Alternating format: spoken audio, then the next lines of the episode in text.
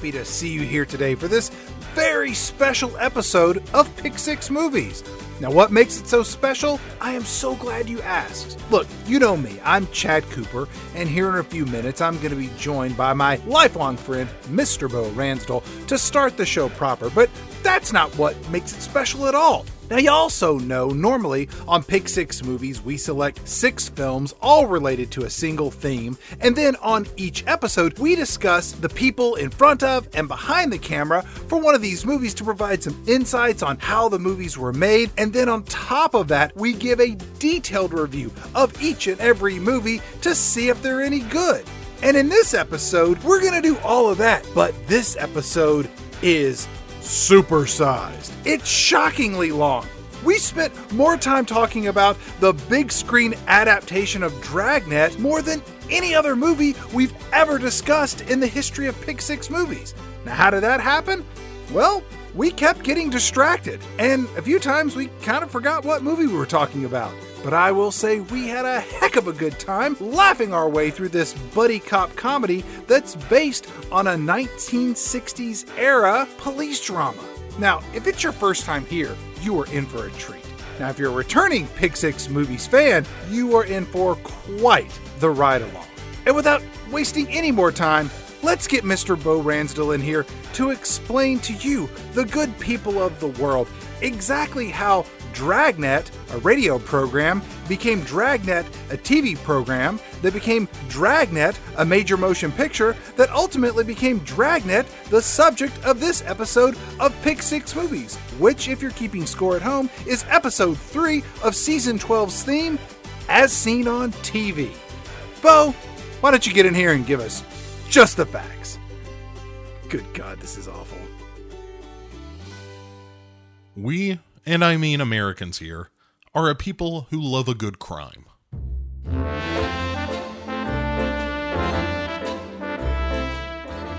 Maybe not you, gentle listener, maybe you are exempt from the lure of the macabre. But you are in the minority and can skip ahead about 20 minutes and get to the jokey jokes, content that you have learned nothing and your concretized beliefs are unchallenged. Go on, skedaddle. Now, for those of you left, you're my people. The people who hear the tale of Jack the Ripper and need to know more. The ones who worried over the fate of the Lindbergh baby and still puzzle over the fate of child beauty pageant contestants. And that's nothing new, of course. The fascination with crime and murder has been with us, well, forever. One of the first stories in the Bible is a murder story. Cain and Abel is an old fashioned fratricide, and as fitting on Law and Order as the pages of the good book. And this obsession with crime predates our obsession with police, mainly because of how relatively new police departments are in the grand scheme of things. Here in these United States, the first organized police force was in 1838 in Boston. Before that, keeping the order in communities was mostly done by watchmen, who were volunteers that kept an eye on things after dark, and often fell asleep or got loaded on account of being up all night with nothing to do in 1825. See, back in Boston, the harbor was a bustling place with lots of goods coming in and out, and people stealing those goods was becoming a real problem. The owners of the ships and said goods were spending money hiring people to stand guard at the docks when they had a great idea. Say, they said, what if we got the chumps who live in Boston to pay for all this security instead of us? That way, stay with me, we can make more money. All the other merchants seemed to think that was a good idea, so they hoodwinked the people of Boston into paying for a police force to guard shipments and other stuff too, you know, if they got around to it. In the southern states, they had a working model of local police forces, only it was an abomination against man. That's right, America's original sin, slavery, figures into policing, and didn't you just know that's how this was going to go? Slave patrols, as they were horrifyingly called, existed in most larger southern communities to keep human beings kept in bondage from getting away from said lives in bondage. While technically the military of the United States kept the peace in the South in the years immediately following the Civil War, the old slave patrols quickly rose to official status as local policing operations that strictly enforced local segregation laws. You know what? This is all gross. Let's leave the South for a while. At least in Boston, the police were just corporate shills and not total racists.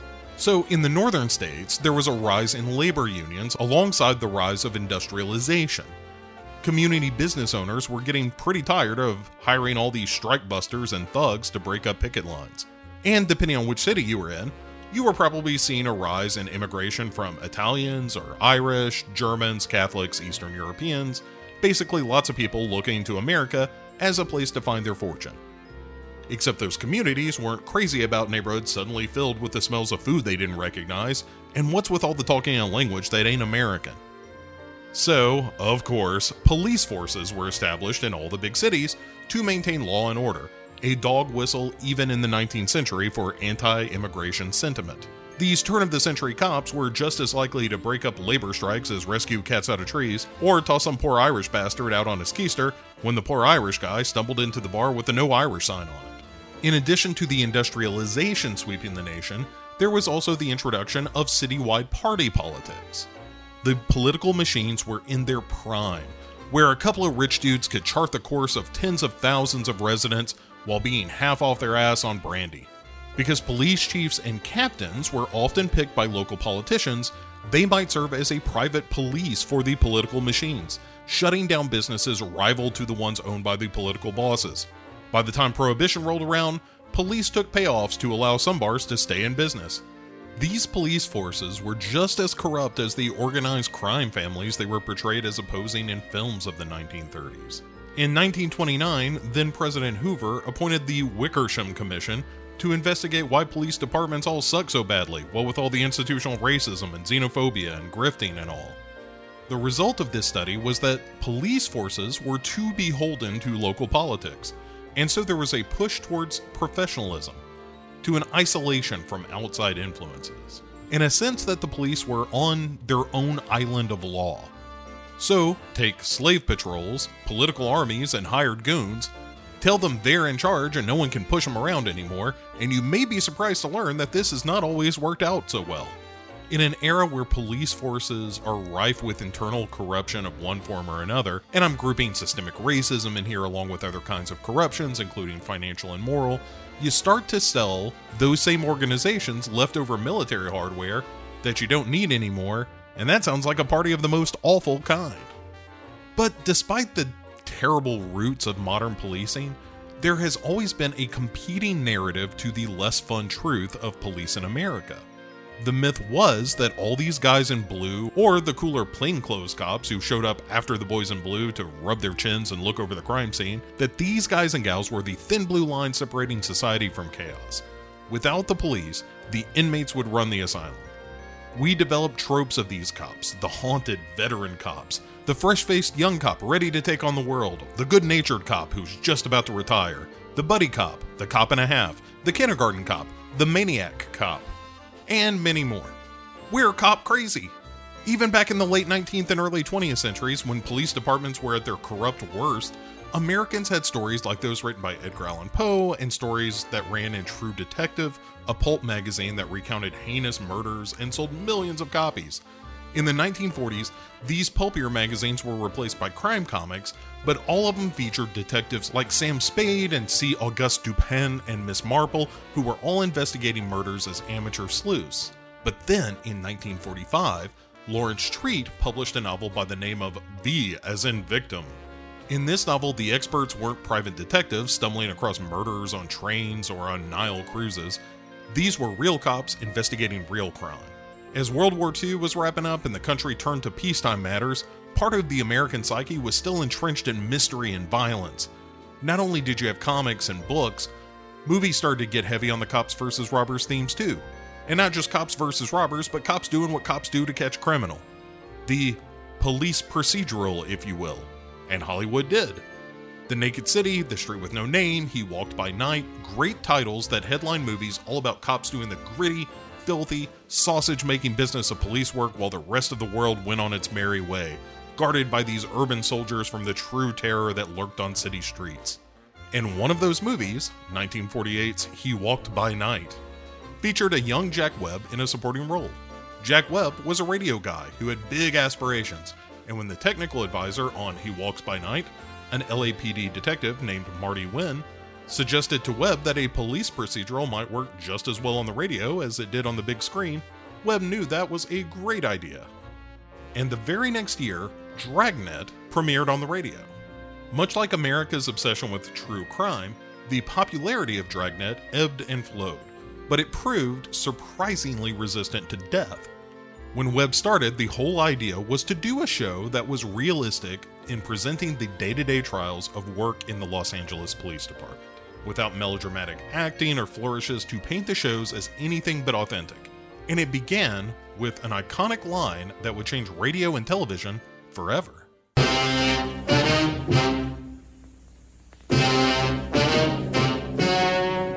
Ladies and gentlemen, the story you are about to see is true.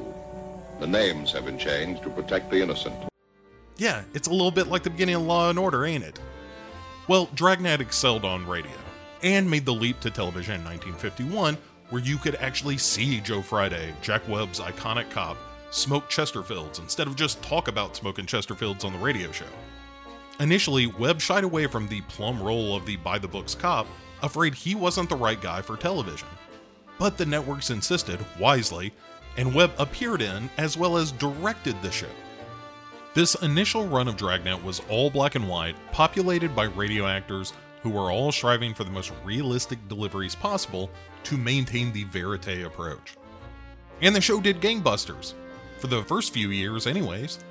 The popularity waned in 57, and by 1959, it was out of the top 30 shows and subsequently canceled. Webb tried his hand at some writing afterwards, and took on some small parts in movies, but nothing quite panned out. In 1963, he got a job taking over the detective show 77 Sunset Strip, and the resulting changes from Webb's more, let's say, mainstream ethos sent the show into a cancellation death spin. Once that show was done, Webb and actor Jeffrey Hunter formed their own production company to make shows their own way. The first out of the gate, Temple Houston, a story about the lawyer relative of Sam Houston. It was a rushed mess of a show and only lasted one season.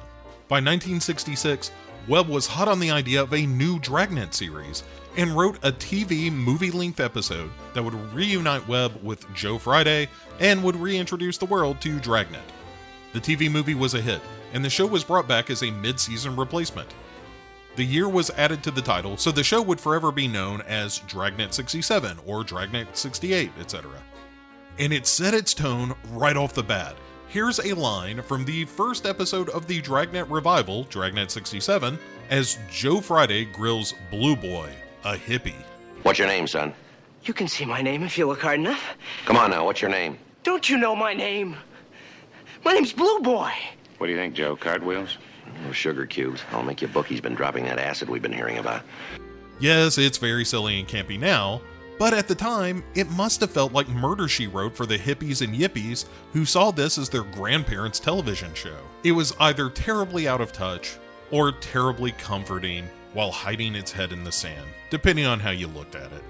By 1970, Webb decided that he wanted to put the wraps on Dragnet so he could focus on his new production company, Mark 7 Productions. Most of these were procedurals too, of one kind or another. The DA, O'Hara United States Treasury, and Emergency, which was his last bona fide hit. Jack Webb was working on a 1983 revival of Dragnet when he popped a valve and left us in 1982. Webb loved the institutions of government and that very American story of blue collar folks who went to work every day to put their lives on the lines for their fellow Americans. That was the America Jack Webb lived in, or wanted to, and it was the America he certainly portrayed. In many ways, Dragnet is as much a part of our myth of American police as anything else, and it influenced all the police procedurals that came after. Shows like Hill Street Blues and the aforementioned Law and Order, and CSI and all those spin-offs, literal decades of television can be charted back to a radio show from 1949 and the Chesterfield smooth voice and clipped demeanor of its creator. And of course, our obsession with true crime in general is at a new high. Podcasts and documentaries and television series and movies, my own pet theory is that in times of turmoil and upheaval, we all become a little bit more interested in how dark things can get. A peek into the there but for the grace of God go eyes of the world. As we see the world around us become something unfamiliar, the old stories first told by Victorian Gaslight are strangely comforting in their familiarity, if not in their content. But speaking of bad content, did you know they made a movie called Dragnet? And not that TV movie from 1966. And did you know Oscar winner Tom Hanks was in it? And did you know Oscar nominee Dan Aykroyd was in it too? And did you further know that Dan Aykroyd was an Oscar nominee? Yeah, for driving Miss Daisy. I forgot too. Anyway, Dan Aykroyd had been doing a Joe Friday impression for years. The first time he pulled it out publicly, his impression of Friday, I mean, was on an episode of Saturday Night Live way back in 1976. He and one of the SNL writers, a guy named Alan Zweibel, had written a script all about Joe Friday's nephew, which had them in stitches, I'm sure. They shot the script around some, and Universal brought in writer Tom Mankiewicz to clean the script up.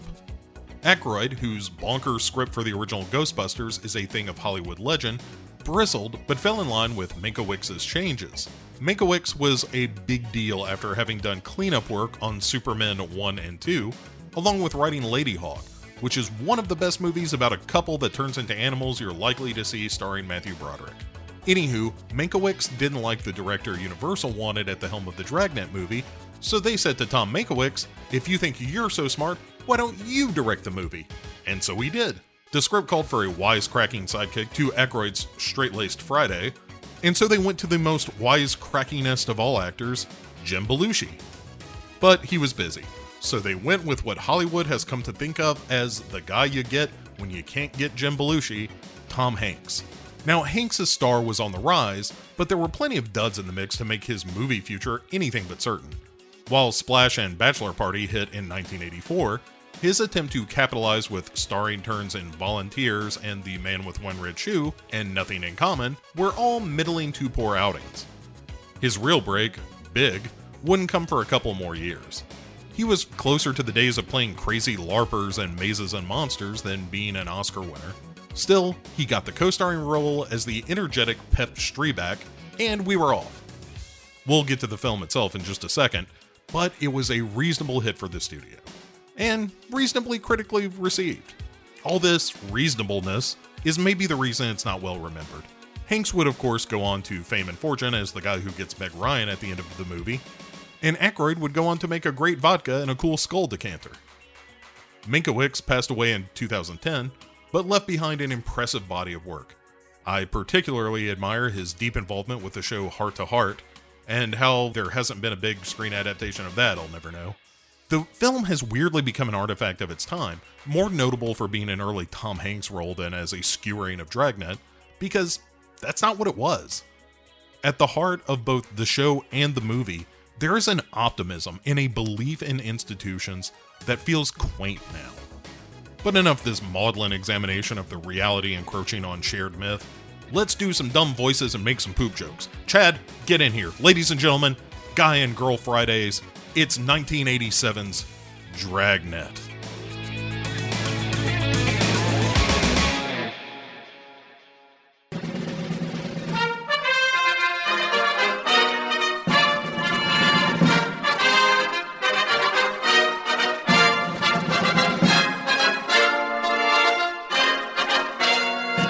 Hey there, everyone. Welcome back to Pick Six Movies. This is season 12, episode 3? Episode 3. Three. Yeah, geez, boy. Time flies when you're living in a, a post apocalyptic hellscape. I, of course, am Bo Ransdell. With me, as ever, the pep to my Streebek. The pep in my Streebek, maybe. Uh, Chad Cooper, how are you, sir? I'm doing well, Bo. I'm excited to talk about Dragnet. Sure you are. Let's just get this out of the way right now. There is no way that a movie that is so blindly pro police could ever be made in the current circumstance. Let's just acknowledge for a second that this movie thinks that the police are the best. I don't think most movies featuring police officers made in the late 70s until probably 2003 could be made today. That's right. Lethal Weapon, anything involving Dirty Harry Callahan. I'd say you get away with Serpico, Copland, You could do Copland because the cops are the bad guys. Well, except for one cop. maybe Training Day, Yeah, you could pull that off. End of Watch, which is that really good Jake Gyllenhaal movie. Mm-hmm. These are all films where the, the cops are the villains. That's not the movie we're talking about tonight. We are talking about Dragnet. I want to see that remake of Police Academy they keep promising right now. Oh boy. Mahoney and his wacky gang get hold of a bunch of leftover Defense Department equipment and just roll into a mob of protesters, shooting off their rubber bullets and tear gas and pepper grenades. You know, hijinks. That would be an unfortunate movie. Probably be in poor taste at, at this particular place in time. Well, the good news is that no movies are ever going to be shown in movie theaters ever again, so you could watch it in the privacy of your own home and make your own judgments. Finally, we're getting to that ultimate world where we all just self isolate to the point that we just become our own little tribes of weirdos. I'm down with that. It's really what I've been wanting all along. Bo, you know what's not a very good movie? Dragnet. Eh, do I disagree with that? I don't know. Let's talk about it. You noted in your show open that this movie has two really big movie stars Mm-hmm. by today's standards, but I just kind of wanted to at least provide a little bit more context and get your perspective on where their careers were when these movies were made. Okay, so I submit that Dan Aykroyd has made three good comedies in his career The Blues Brothers, Trading Places, and the original Ghostbusters. Everything else is not very good. All right, let me review that as, as we're talking, but go on. Well, let me just submit a few uh, exhibits. He was in Grosse Pointe Blank. That's a great movie. Well, that's like saying he was in Temple of Doom. Neighbors, Coneheads, Couch Trip, Great Outdoors, My Stepmother is an Alien, Loose Cannons, Nothing But Trouble, Exit to Eden, a movie where Dan Aykroyd and Rosie O'Donnell go undercover at a private resort island for BDSM enthusiasts. And that movie was directed by Garry Marshall, brother to Penny and the guy who brought us Pretty Woman. That got made because Anne Rice wrote it, right? That's no excuse for anything. You're absolutely right. No, look, nobody is going to defend Exit to Eden on this program. I think some people will argue that Spies Like Us is funny. It's or not. maybe it has some funny moments, but that is a movie, in my opinion, that tries way too hard to entertain you. It doesn't age well. Not because it's racist or homophobic, which it probably is. I haven't seen it in quite some time. It's just one of those movies that the physical comedy and letting Chevy Chase and Dan Aykroyd just sort of riff hmm doesn't work as well by today's comedic standards. Because Chevy Chase is an asshole. I like Coneheads despite myself. I think it's a, a fine movie. I don't think it's a great movie. I think it's fine, and there are some pretty funny moments in it. I mean, do you give him credit for driving Miss Daisy? he's just better in dramatic roles than he was in comedic roles. He was in that My Girl movie, mm-hmm. which he served his purpose there. You mentioned that he got his Oscar nod for playing the son and driving Miss Daisy. He was good in Sneakers, which was kind of a comedic role, but let's be honest, he's just playing himself as a conspiracy theorist adult man child. Oh, it's the best. But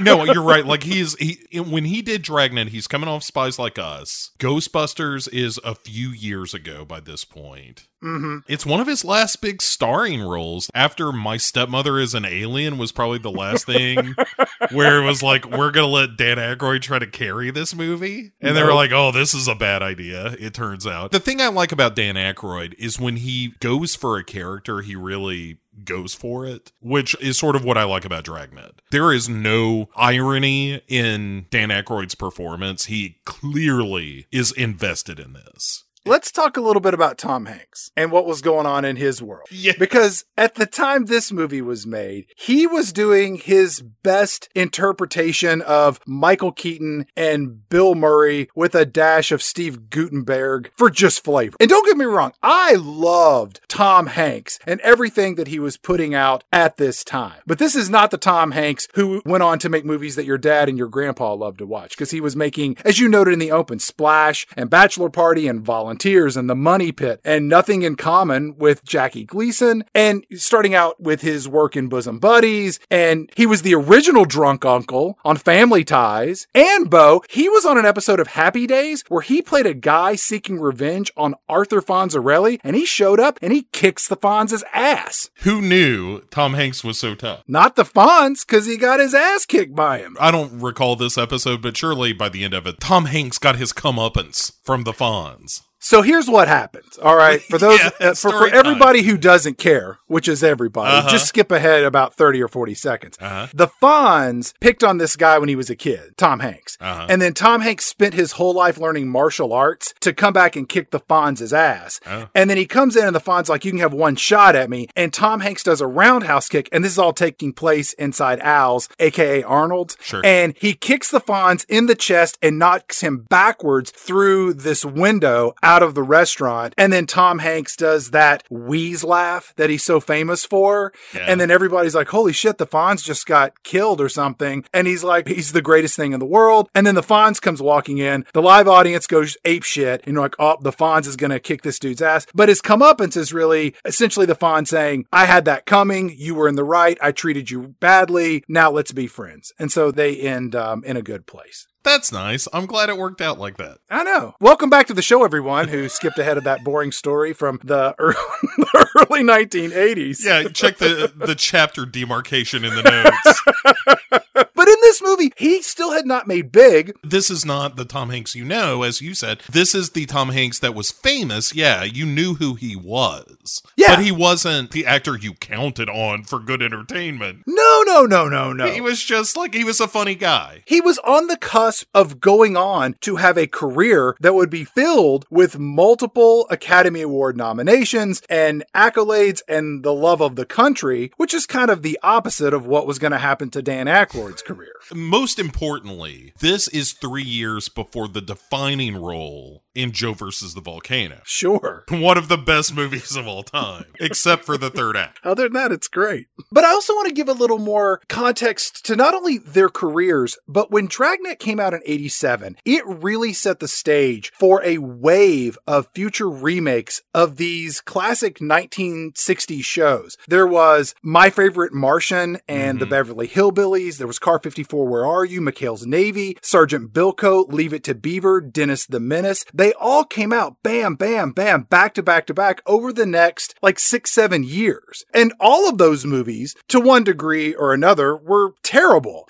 And so, you know, they all have one thing in common with Dragnet that they're garbage. Let me ask you a question because I thought about this a lot with this season. I, I think that a, the reason a lot of these motion pictures that were made that are based on TV shows is just that they have built in marketing appeal. It is the insert TV show name here movie. And then it's like, well, then we're going to cast this person who looks like the person you would expect to play this character. And you're going to kind of draw on audiences. And people just seem to show up out of this nostalgic obligation or a love of the source material. Or alternately, there's just a curiosity of execution. Like, how are they going to do this? I once saw a Wild West version of William Shakespeare's Comedy of Errors purely out of curiosity. In uh-huh. fact, I remember you once called me up on the phone, and it was about the time that Dragnet came out, and you said, Hey man, they're making a big screen adaptation of Fear and Loathing in Las Vegas. And Uh-huh. I immediately was sad because I was like, There's no way that that can be done. And then you informed me that Terry Gilliam was directing, and I was immediately happy because if anybody could do it, that's your guy Sure, yeah. and Johnny Depp was going to play Hunter Thompson, and I was totally in because this was Johnny Depp coming off of Gilbert Grape and Ed Wood, and he had not evolved into this caricature of himself, you know, that we know now. And I was one of those people that saw Fear and Loathing out of a love of the source material and a curiosity of execution. It was the same thing that happened to me when I saw Gus Van Sant's Even Cowgirls Get the Blues, but that movie was a fucking nightmare. Yeah, yeah. it was still an interesting disaster. He was going for an adaptation of that book, which seems impossible. And it turns Yes. out it is.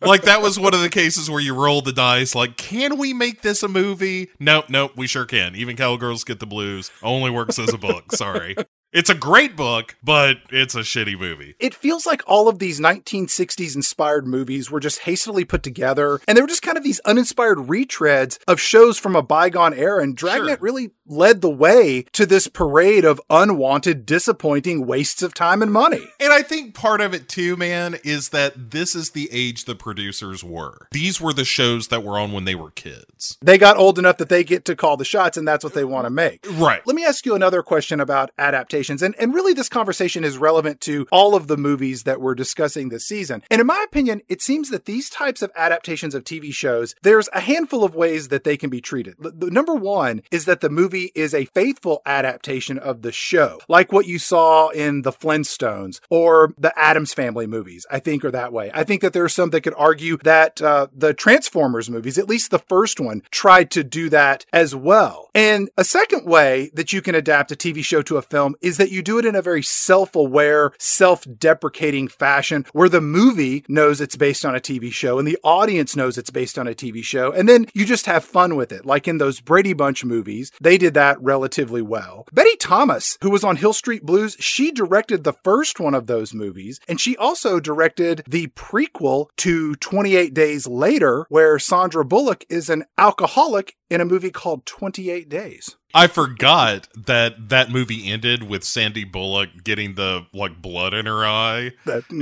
mhm. freaking out with the rage virus. That's That's, pretty cool. Here's the good news. She kicked the booze. She now has a craving for human flesh and the the gnashing of teeth. You trade one vice for another, Bo. That's how it always works. What are you gonna do? Yeah, you're gonna blow up like a, a house. You smoke too much. That's just cancer. Eh, why not go with the rage virus? Quite frankly. I want to submit that there's a third way to adapt a TV show to a movie. That's where you just sort of slap the characters from the show into a poorly constructed plot. You reference the TV show here and there, and you really just don't seem to give a shit about making a quality movie at all. Now, of those three options, Bo, which one do you think Dragnet is? I'm going to give you a hint. It's number three. Here's the problem: is that the movie is not called Jerry Caesar the movie.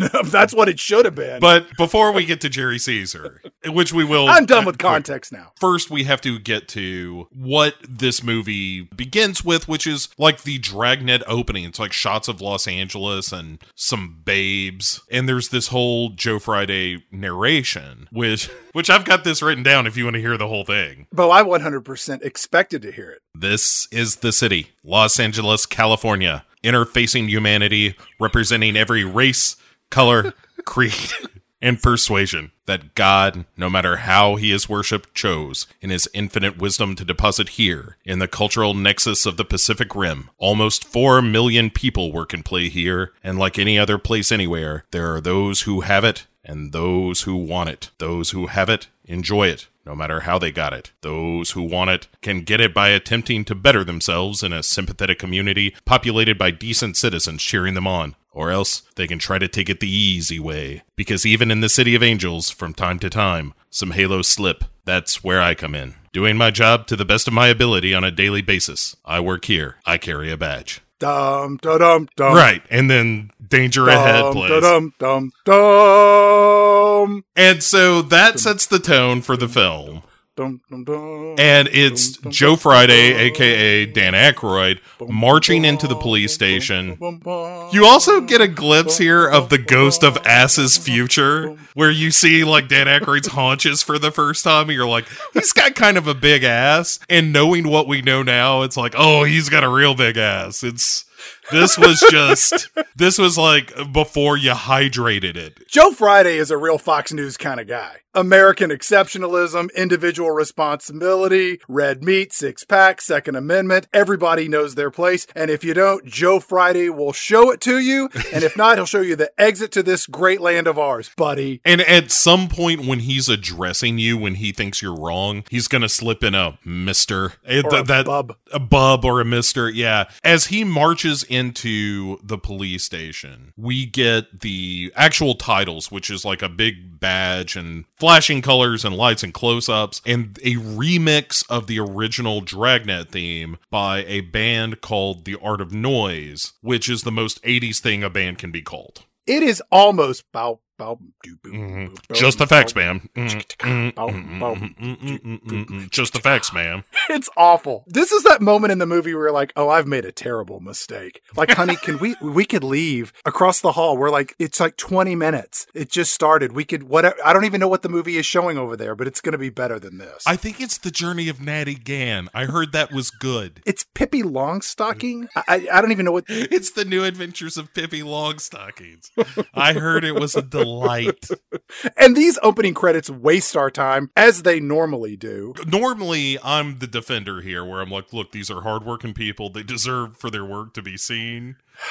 This is Dragnet, people. You throw up the badge, you say Dragnet, you play the remix for 12 seconds. Let's get to the actual meat of this movie. The whole open of this film doesn't matter. It just allows those perpetually late assholes of the world that can't get to a movie theater on time a little extra wiggle room to get their asses in the seats before the movie begins proper. Nothing you saw mattered up until this point. And then we hear this narrator that says, Ladies and gentlemen, the story you're about to see is true. The names have been changed to protect the innocent, which is 100% bullshit. This is only here because this is what they would do in the TV show. And presumably the writers of the Dragnet TV show that they would just look through the paper and see a story that says hippies on LSD and like, hey, we got an episode. Like, knife fight in an all girls school. There's another episode. Nazis stole a bunch of dynamite and they're going to commit hate crimes. That's the season finale. This stuff writes itself, people. Boy, if there's one thing I can't stand, it's when Nazis get their hands on dynamite. Well, this'll blow you away. You're about to go downtown. Not one frame of this movie is anywhere close to being based on actual events. And then the narrator does this thing that's really unusual and says all of the names have been changed. For example, George Baker is now called Sylvia Wiss. Right. Now, we're going to come back to that a little bit later. Yes, that is almost entirely an Alan Zweibel joke.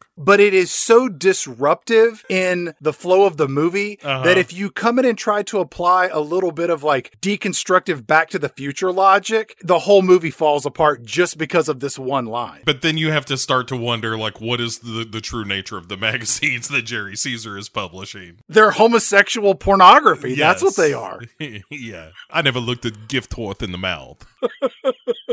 When you hear this line, it feels like a throwaway. It- I remember seeing this movie in the theater Uh-huh. and thinking, oh, this is going to be kind of like The Naked Gun, that the movie is sort of winking at the audience. We're all in on the joke. We're going to have a good time. You know what? Just get ready for a little meta humor. And quite honestly, you can unfasten your seatbelts because this movie is not going to go off roading at all. No, just a, a little bit of goofery is all. Once we set up this joke that's going to pay off frustratingly later, we open on some firemen at this warehouse where it's Caesar Publishing. It's their warehouse, which includes, Chad, as we see on the side of a building, such magazines as Bait, mm-hmm. Field and Cream, Yep. And Cable Girls. So bait is probably in reference to jailbait, right? Like a euphemism for young girls with whom sexual contact would land a suitor in jail due to various statutory rape laws. I read it as naked models with stuffed animal predators, like bears and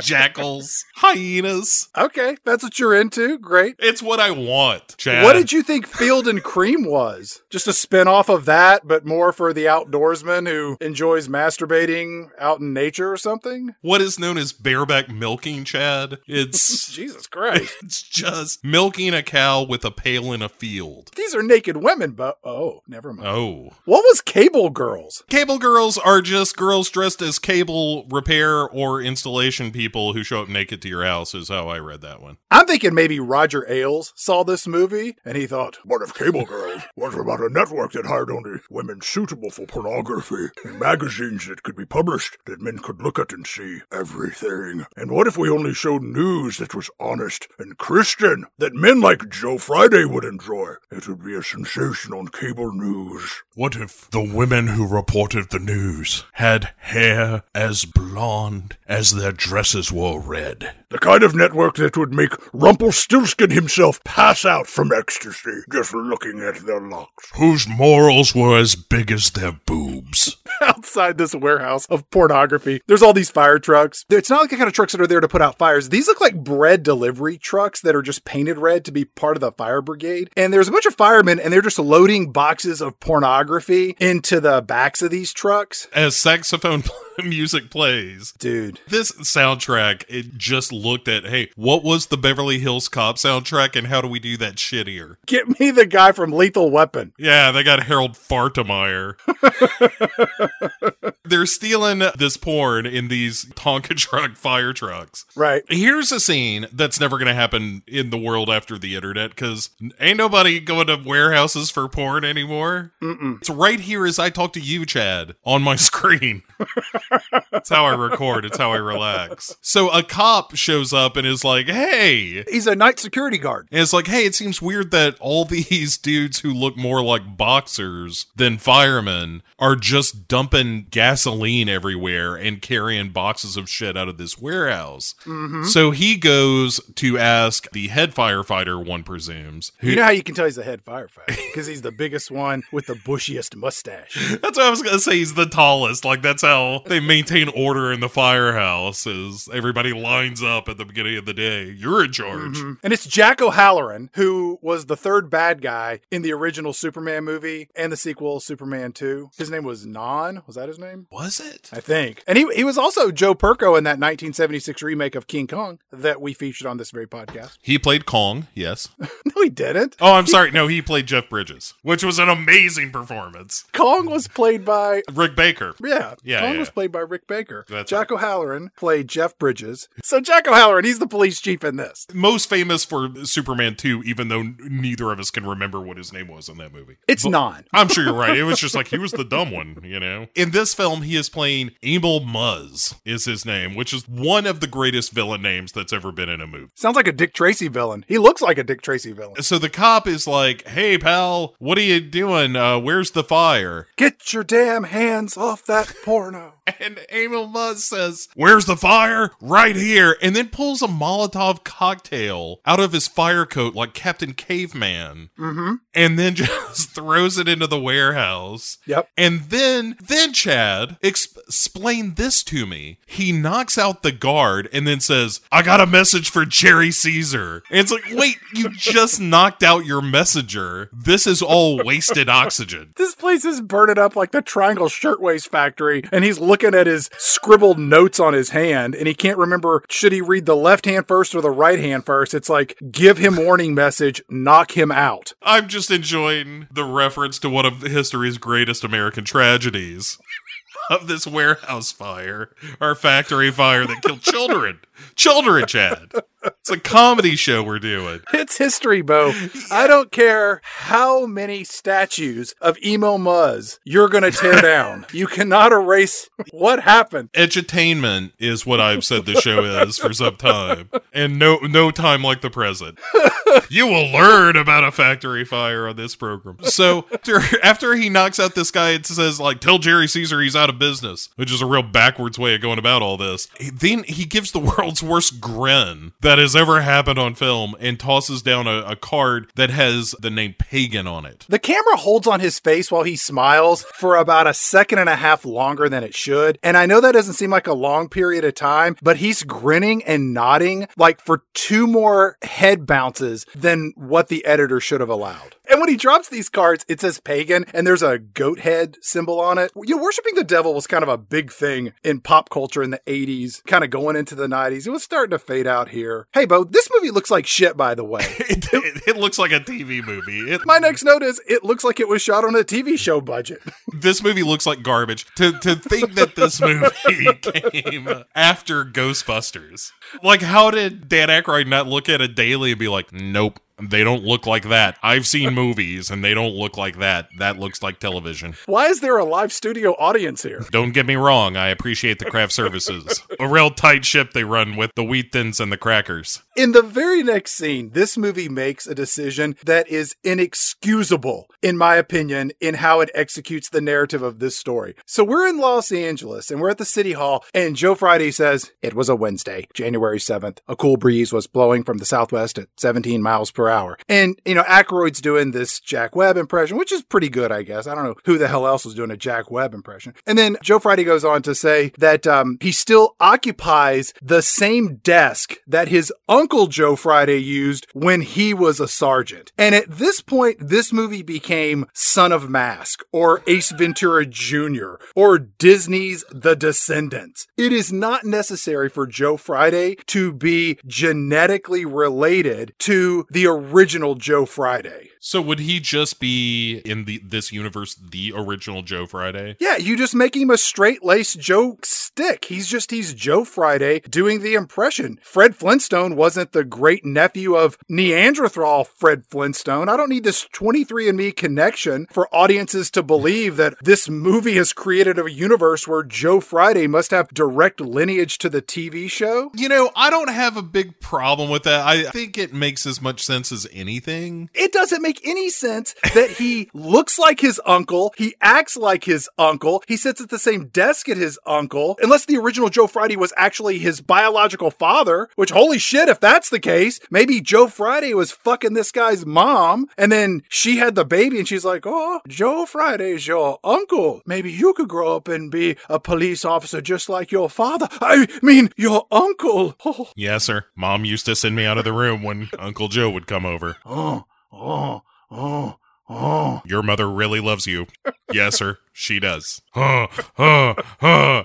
Now that makes more sense. I like this movie more already. When he comes in, Joe Friday has has noted the desk of his partner, Frank Smith. And it's like, hey, my, my shithead partner hasn't shown up and he's got a shitty desk. And th- this is where Harry Morgan as Frank Gannon, Captain Gannon in this film, shows up and is like, hey, Frank's not going to be in today, Joe. And there's a whole gag about like, oh, 24 hour flu. And he's like, no, he's not going to be in tomorrow either. 48. Uh, which is fine. It's a, it's a good little joke. Yeah. Nice little shot across the bow joke. Not a knee slapper, but uh, it's it's amusing. Then he's like, no, there was this goat farm that Frank Smith always wanted, and that's what he's done. He's left. It was too painful to talk to Joe and tell him that he was quitting, so he just left him this note. Joe Freddy says, "Yeah, everyone's got a dream, and that goat farm was his. I understand that, Captain. But what about the people of Los Angeles? The 3.6 million people who are expecting him to be on the job today? You think they'll understand?" Is Joe Friday autistic? that's kind of the thing. Like that's how he's presented in this film as being, if not autistic, a little touch of uh, like Asperger's or something, where he's totally functional, but just completely obsessed with being a carbon copy of his uncle. How does Captain Gannon respond to that? Could you imagine that there's this nephew, wink wink, of your former partner who looks like him, dresses like him, has a black and white photo of him on his desk? He brings him up all the time, like fucking Norman Bates' mother. He's like, how, how would your uncle feel about your behavior right now, Joe? Captain Gannon knows that Jack Webb, he took care of business.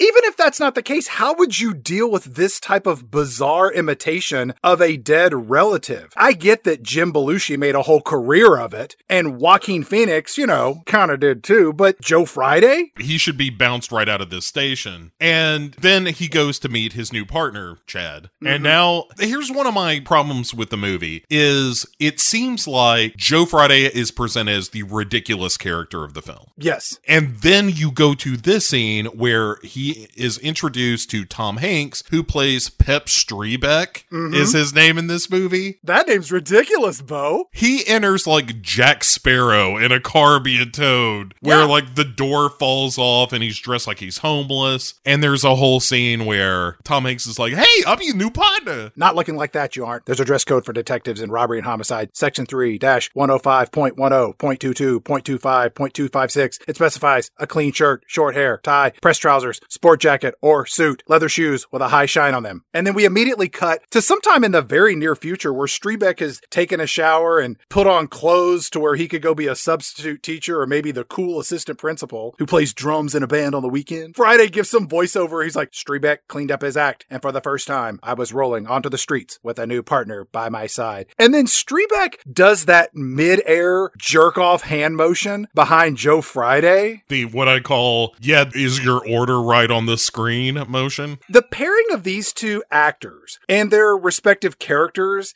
doesn't really make sense.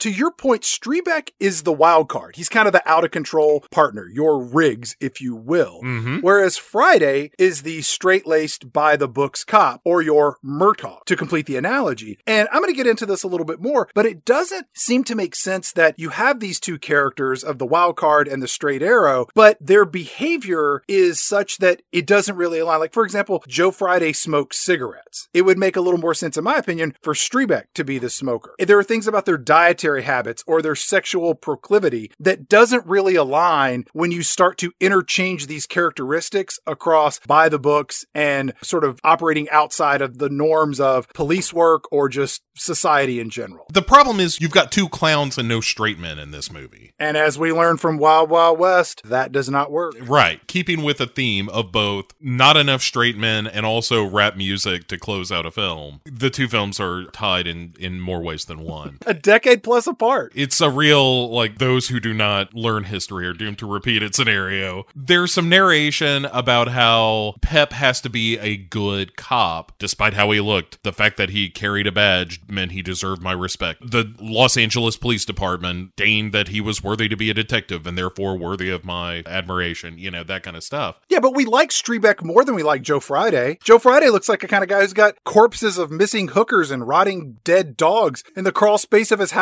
Because when Streebek gets into his patrol car, he's like commenting on his height and his weight and all of the interesting things that Joe Friday has learned about his new partner after doing a background check on him. Joe Right. Friday is a fucking weirdo, man. He was six feet tall, 165 pounds. If you x rayed him just right, you could see the last thing he ate was a two plates of sushi, spring rolls, also a California spicy roll. He dresses to the left. Boxers, not briefs. Also, a tangier smell than you'd expect. as they're driving around, Streebek is eating rice cake patties. So he's kind of health conscious in this movie. A little more on that later. And listening to a Walkman too, like bopping along and hey! He's doing Tom Hanks from that period of time. Like, "Whoa, whoa, whoa." Right, it's the oh paprika, I'm the happiest spice in the world. like it is that Tom Hanks, which is a great Tom Hanks to have in your movie. Well, depending upon which movie you're making. Right, you need his partner to be straight laced, but not with A Asperger's. sociopathic,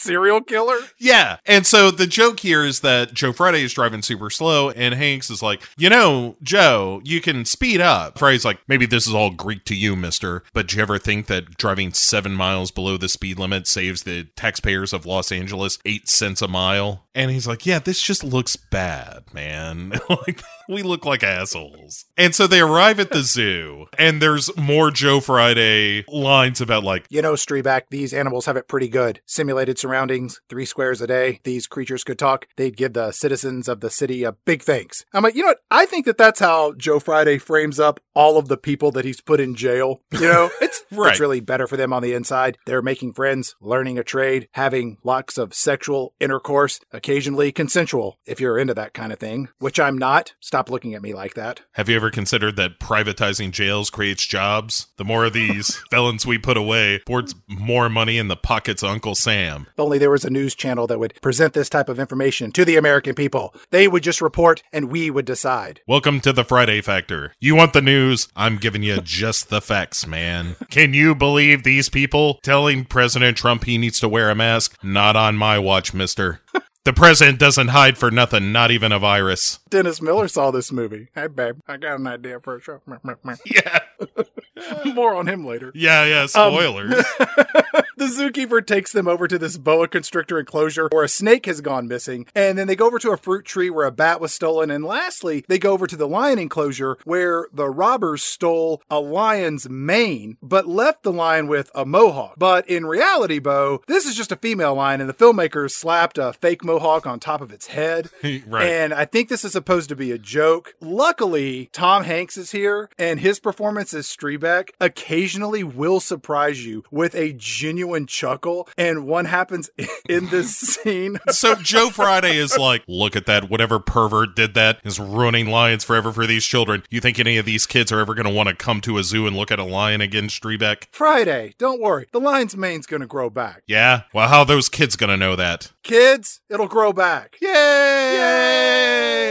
and that is Dragnet Theater by Pick Six Movies. But Tom Hanks saves the day when he, when he just his casual, offhanded remark. I'm like, this is idiotic. What Yeah. am I doing here? How much am I getting paid? It's a funny delivery because, like, both of them are trying in this movie, and that's part of the problem is that you have two comedic actors both like jockeying for the joke in the scene. There's the old story, Chad, about when Yul Brynner and Steve McQueen were on the set of Magnificent 7 mm-hmm. and you can see this on film. Film. Both of them personally and their agents fought about who was the star of the movie. Like Steve McQueen was on the way up, Yul Brynner was kind of on the way down, but both of them wanted the name above the title kind of thing. Sounds like Penny Marshall and Cindy Williams, but go on. If you watch Magnificent Seven, any scene where you see Yul Brynner delivering a line and Steve McQueen is also in the scene, he is kicking his boot, he's picking his teeth, he is doing anything he can to draw his eye to you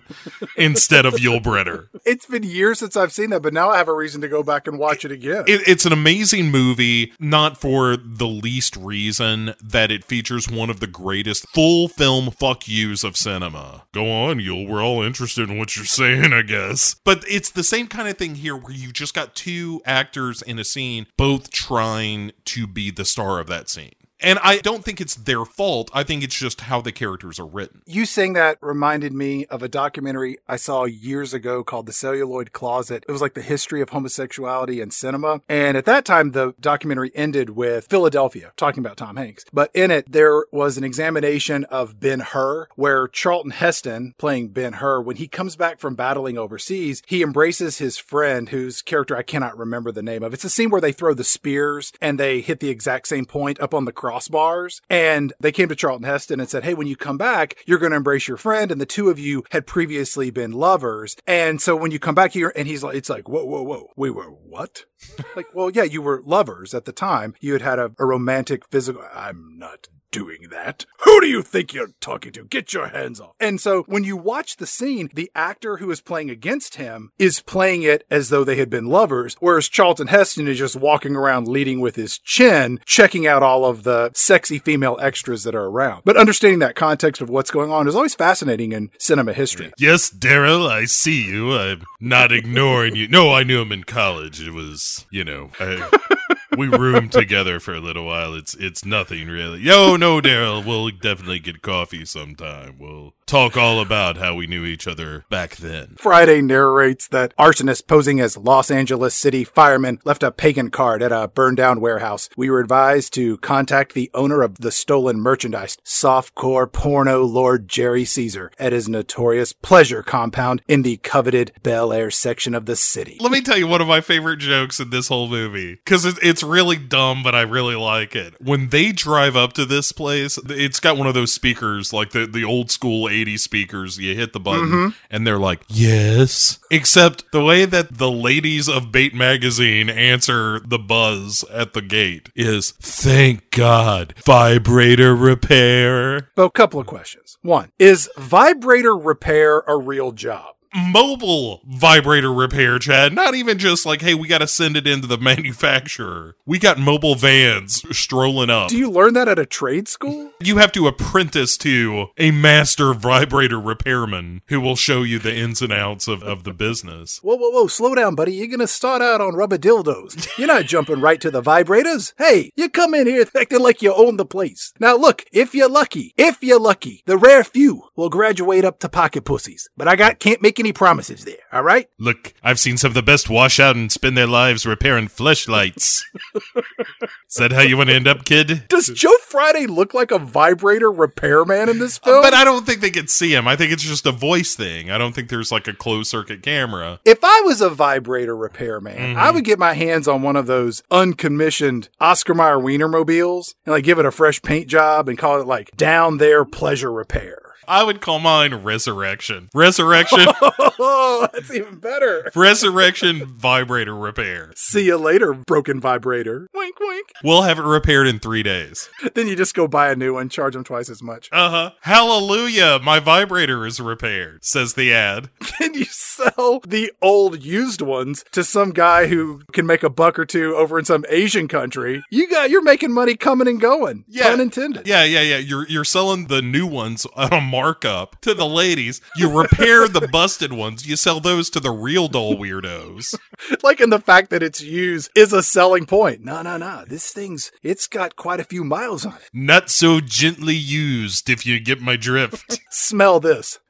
Yeah. I'll take three. This one comes with a certificate. Friday and Streebek, they roll onto this compound, and there are all of these lovely young women in khaki shorts and white tank tops and tan ball caps and no bras, and they're working in the gardens that's all full of naked statuary, like some of them in sexual embrace, and it's all accompanied by even more 1980s sexy saxophone music. It's like if at the Playboy Mansion, all the playmates had to earn their keep. Yeah. You know, where it's like you got to go prune bushes or do landscaping or cook or something. You're not just laying around. Saxophones are the instrument of sexy time, right? Or at least in the 80s. And banjos were the instruments of incest. And harmonicas were the instruments that bridged sentences when you were telling the story of why you had the blues. And then xylophones were the instruments of sneaking skeletons. And then tubas were for when fat people were walking around. That all tracks. Okay. And the bassoon, I think, was the wolf. They roll up into Jerry Caesar's bait pad Thank God. and get to one of the best things about this movie. It's a girl coming out of the building or the compound, the, the the sex compound. Tom Hanks is like, "Hey,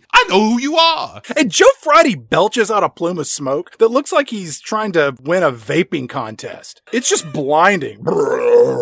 Right, where he's like, "You're Miss April, and you like bobbing for apples, which is weird, but you don't like smoking. Well, what is it that you don't like?" And she's like, "Smokers," and she takes the cigarette out of Joe Friday's mouth. Then she's like, "Hey, let me take you to Jerry." Then they point to Dabney Coleman. Dabney Coleman, for those who don't know, he is the walking, talking embodiment of a scumbag. I'm sure he's a lovely guy, but he plays No, an asshole. I don't better. think he is. God rest his soul if he's dead. He's not. Who's a bigger prick, Dabney Coleman or Ted Knight? Oh man, I mean, you're right in the high country. It's Dabney it's Coleman. it's Dabney Coleman because even in his sitcom, at least in Too Close for Comfort, Ted Knight was kind of friendly. Whereas in Buffalo Bill, the Dabney Coleman sitcom, he also just played an asshole. What about Dabney Coleman and Alan Rickman? Oh, uh, Dabney Coleman for sure. Alan Rickman starred in romantic comedies and was actually compelling and good in them and believable. What about Dabney Coleman against William Atherton, Peck from Ghostbusters, and Real Genius? Yeah, yeah. Coleman, Coleman. yeah, Dabney Coleman because he because he'll stab you in an alley. Like Atherton will be sarcastic and make you feel bad, but Coleman, push come to shove, he'll get you in the liver, so he'll see the dark blood. If you were to say to Dabney Coleman, you didn't say pretty please, he's going to kick you in the dick. Yes, yes. He's not going to look at you and go, would you please turn off? He would light a cigar off of your burning corpse. and then put it out on your cheek. Uh huh. Guess who's got the upper hand now? Um, but all right, so here's the thing. So let, let's get to the Let's best character in the movie. So Jerry Caesar is Dabney Coleman, who's amazing, and and really the movie Odyssey is nine to five because he's incredible in that. Bo, take your time here. Spend as much time with this scene as you want. Because he's laying by the pool. There's 25 bikini clad women everywhere. Amazing wraparound sunglasses, flanked by babes in lounge chairs. He's got a full body robe as he is sunbathing. Yes, His full chair has a yellow and white tiger stripe fur throw underneath him. I don't know if I noticed that. So they show up and they're like, "We heard your warehouse got robbed," and he's like, "Yeah, the 25th anniversary of Bait Magazine." He has the greatest lisp in cinema history since Leon Phelps, the ladies' man. I think that Tim Meadows may have been inspired by Dabney Coleman's performance in creating Leon Phelps. he kind of pitches his voice high and he has a lisp, but it doesn't sound gay. It's like an octave below Mike Tyson. Right. It's not like he's doing a caricature. He's just No. a dude who talks this way. It's about time I called you cops about three hours ago. Yeah, just because I wouldn't print their manifesto, they went stole Yeah. my magazine. Jeff Friday says, Could you describe what's missing? And Jerry Caesar says, Uh, yeah, how about the entire run? That is every single copy of the 25th anniversary double issue of Bait magazine. When Joe Friday asks him, How much is the run worth?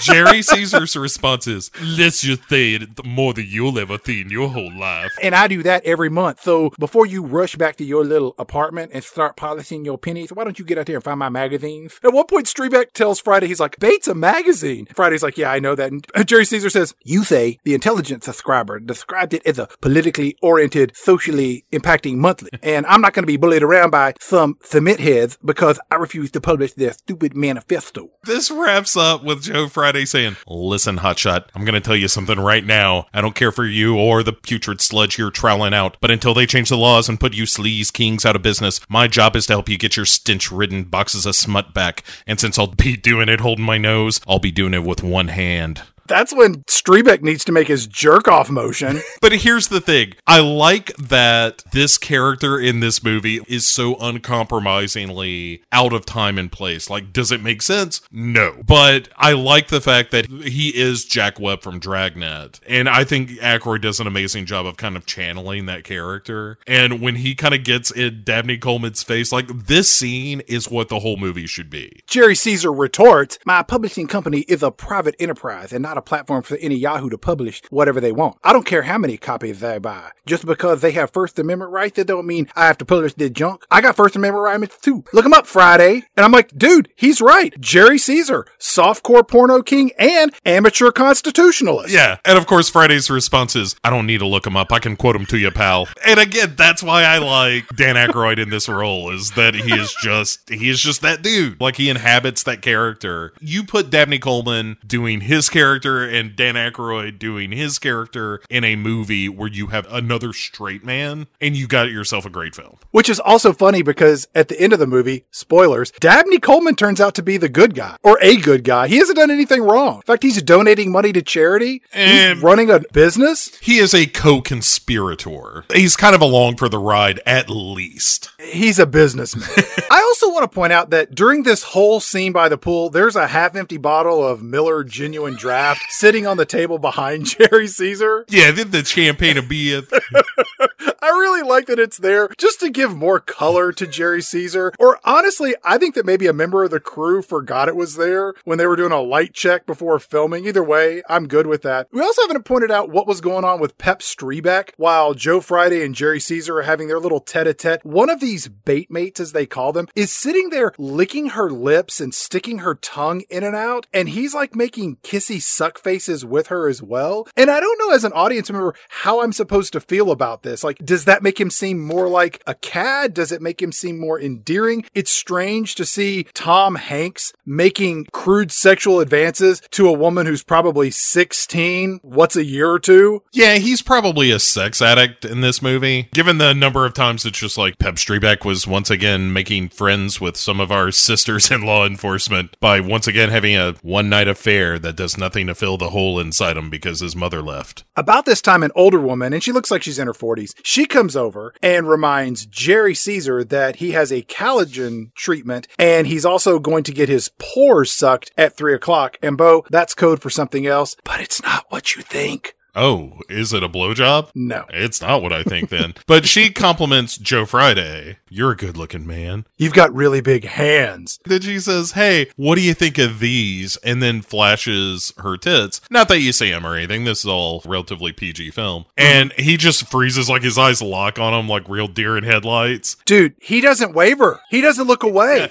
Conversely, Pep Streebek, he does a quick double take and then sort of shifts his head in embarrassment, the way most normal heterosexual men on planet Earth would react. Right. It's the Seinfeld. You get a sense of them and you look away. Now, we got to point out that Pep Streebek recognizes this woman as Sylvia Wiss. Yes. Who, as the narrator told us at the beginning of the film, had her character's name changed from George Baker. That's right. So this means that in the reality that this is based on, George Baker walked up to the equivalent of Joe Friday and flashed his cock? Is that what happened? Hey, take a look at this thing. You got big hands there. Hey, does this look like the cock of a 43 year old man? No, it doesn't look like the cock of a 43 year old man. In fact, it's quite impressive, bordering on spectacular. And Hanks is like, "Hey, I think I left my uh, notebook in the car, and uh, you and Miss West can uh, talk some more." and then he takes off. Joe Friday is like, "Sorry, Miss West, gotta go." Hey, where are you going? We were just going to party. We are going to have a, a good time. I got more genuine high life in the coolers. No ice in it, but they were cold when I bought them. They're probably still a little bit cold. No, sir, I'm getting back to work. Do you have $20 that I could hold for a little bit? I'm calling the police. And then Tom Hanks is like, "Hey, she wanted to have sex with you," and Joe Friday is like, "Let's go find that notebook you lost." Streebek. Hey, I didn't lose a notebook. I was trying to get out of here so that you could have sex with that man woman. Look, I'm just a little confused right now, is all. Let's go get some lunch. And so that's what they do. They go get some lunch, and it's uh, one of those fish out of water things where it's like Hanks is eating this plate of fruit. But it, again, it's like one person should be having just a sandwich, and the other person should be having something crazy, not, hey, here's an entire plate of fruit, and then here's Friday having chili dogs. Why wouldn't Friday be eating the nutritious food? And Streebek is the slob who's eating the bad food. And then Friday is telling him that food is not good for you. Because what happens here is that Streebek is like, hey, those things are full of nitrates and band aids and rat guts. Do you know what's in that? You need to eat more healthy. And Joe Friday is like, look, between the cigarettes, this is the only advice I have, so how about you back the fuck off, pal? I don't think so. Let's get a couple of canines to sniff around wherever the hell you live. We're not going to have to be there too long, and you're going to be in the backseat of a patrol car, you weirdo. Look, nobody goes into mother's room. And Streebek is eating the fruit plate with chopsticks. Yeah, well, this just looks a little weird. Yes. You can use your fingers, a plastic fork of some kind. You don't need chopsticks, unless he just had his own, and I don't think that was the case. If Streebek is meant to be this hippy dippy, healthy, new age California cop, I almost feel like that the two of them shouldn't be the same age. And they clearly look, they're within like two, three years of one another. And Streebek should be played by somebody younger, or you have Joe Friday, who arguably should be older. Yeah. And you also can't tag Streebek with all of the creepy sex behavior and his Rain Man level of retention when it comes to Baitmates do's and don'ts. And then also have him be like, my body is a temple, but I'll fuck anything that moves. It's all mixed up. As 311 pointed out, Chad, it's all mixed up and don't know what to do. As they're having this conversation about bug excrement in the chili dogs, behind them, their police cars being stolen, a la the movie Running Scared, a far superior buddy cop movie. Yeah, that is not a movie we will ever talk about on this show, only in passing. Because it's too good, is what you're saying? Absolutely. Okay. Oh no. Oh, Adam Robertson. Ding. Captain. Uh, I, I look. I can pretty much do that movie from memory. Call it all cars. Call it all cars. It's UFO on Michigan Avenue. Look, he's got these really cheeseball lo- locks up here. You can just push right in. Again, he's got this briefcase full of money right here. It's a really good movie. How that never got a sequel is beyond me. I run into way too many people who just aren't familiar with that movie at all. And that blows my mind. It's one of those movies I'm like, how did you not watch this 30 times? And every time you were like, you know what? Maybe there is one too many Michael McDonald songs in this. But that's really the biggest flaw. I think it's usually because Running Scared was sitting on the shelf next to that Pat Morita, Jay Leno, buddy cop shit Sure. It- like you're like, yeah, I'm not watching this. yeah. Right, but one of those has talented Billy people. it. Crystal and Gregory Hines? Right. Really? Jimmy Smits is the bad guy? What? But it's also Peter Hyams directing it. Joey Pants is comic relief? right. Yeah. They couldn't get Joe Pesci? Snake, could you be any dumber? What movie are we talking about? Oh yeah, yeah, Dragnet. So anyway, back at the station after their car is stolen, Joe Friday is given Tom Hanks a real dressing down for leaving the keys in the car, and then Captain Stupid. Captain Gaddick calls him in, is like, "Hey, I need you guys to investigate a chemical theft." Uh, he's like, "You need to be careful out there, by the way, because these pagan guys are stealing cop cars and fire trucks." Captain. and so they get a Ford subcompact is their new car. Mm-hmm. And they go to question the engineer about this theft of, of stolen gas and Yep. where they found a pagan card left behind. And the thing that I like about this is the use of the phrase pseudo hallucinogenic compound cyanosine. It's one of those gags that it's just funny to hear somebody say that in this way. The owner of the rail line or tanker or whatever is like, yeah, they stole this drug and also the pseudo hallucinogenic compound cyanosine. And Joe Friday goes, pseudo hallucinogenic compound cyanosine. Uh huh. And it's a funny gag. Owner of the chemical company is Peter Leeds, who played George the Drunk on the original Dragnet TV show. Remember when town drunks were a stock character on TV shows? That was a simpler time, wasn't it? It all goes back to Otis from Yeah. the Andy Griffith show, who had the key to his own cell and would just let him. Foster Brooks. Okay, He's a stand up comedian who's a raging alcoholic. You mean Dean Martin? No, Foster Brooks. It's a character. Yeah, that's right. It's a character. like the movie Lenny. it's all make 'em ups. The chemical plant owner says if you mix these chemicals together, it makes a fertilizer that's also deadly to breathe. Hey, kind of like your aftershave, huh? Says Tom Hanks. You're just like, oh, just Settle down. Yeah. bub. You're crossing a line there. My mother gave this to me. She said it was my father's favorite scent. I never met him. Never. What you're smelling is a scrap of flesh that came from my nana. I keep it in the breast pocket of this jacket, mister. We cut to Joe Friday and Pep Streebek, and they're at this magazine stand out on the streets. And Joe Friday, he picks up a copy of a magazine called Moral American Companion. But let me point out that when he picks up this magazine, it's under this long, drawn out chain, and it is directly next to all of the male nude pornography, including magazines called Jock, Play Guy, and Inches. All featuring George Baker on the covers. On a Kawasaki motorcycle. Bending over, George Baker shows it all. I think that Joe Friday's magazine of choice, Moral American Companion, was one of those periodicals for repressed men in the 80s that just couldn't come out as being gay because America just kept them in the closet. But you know, you kind of pick it up and thumb through it, and it's full of a bunch of homosexual vampire erotica and other fantasy fiction that allows some sort of a release because society at large denied them the opportunity to live the life you truly want to lead. Oh, look, this month it's a bunch of college boys holding rifles. That's inspiring. volleyball, the new rage across the Navy and the Air Force.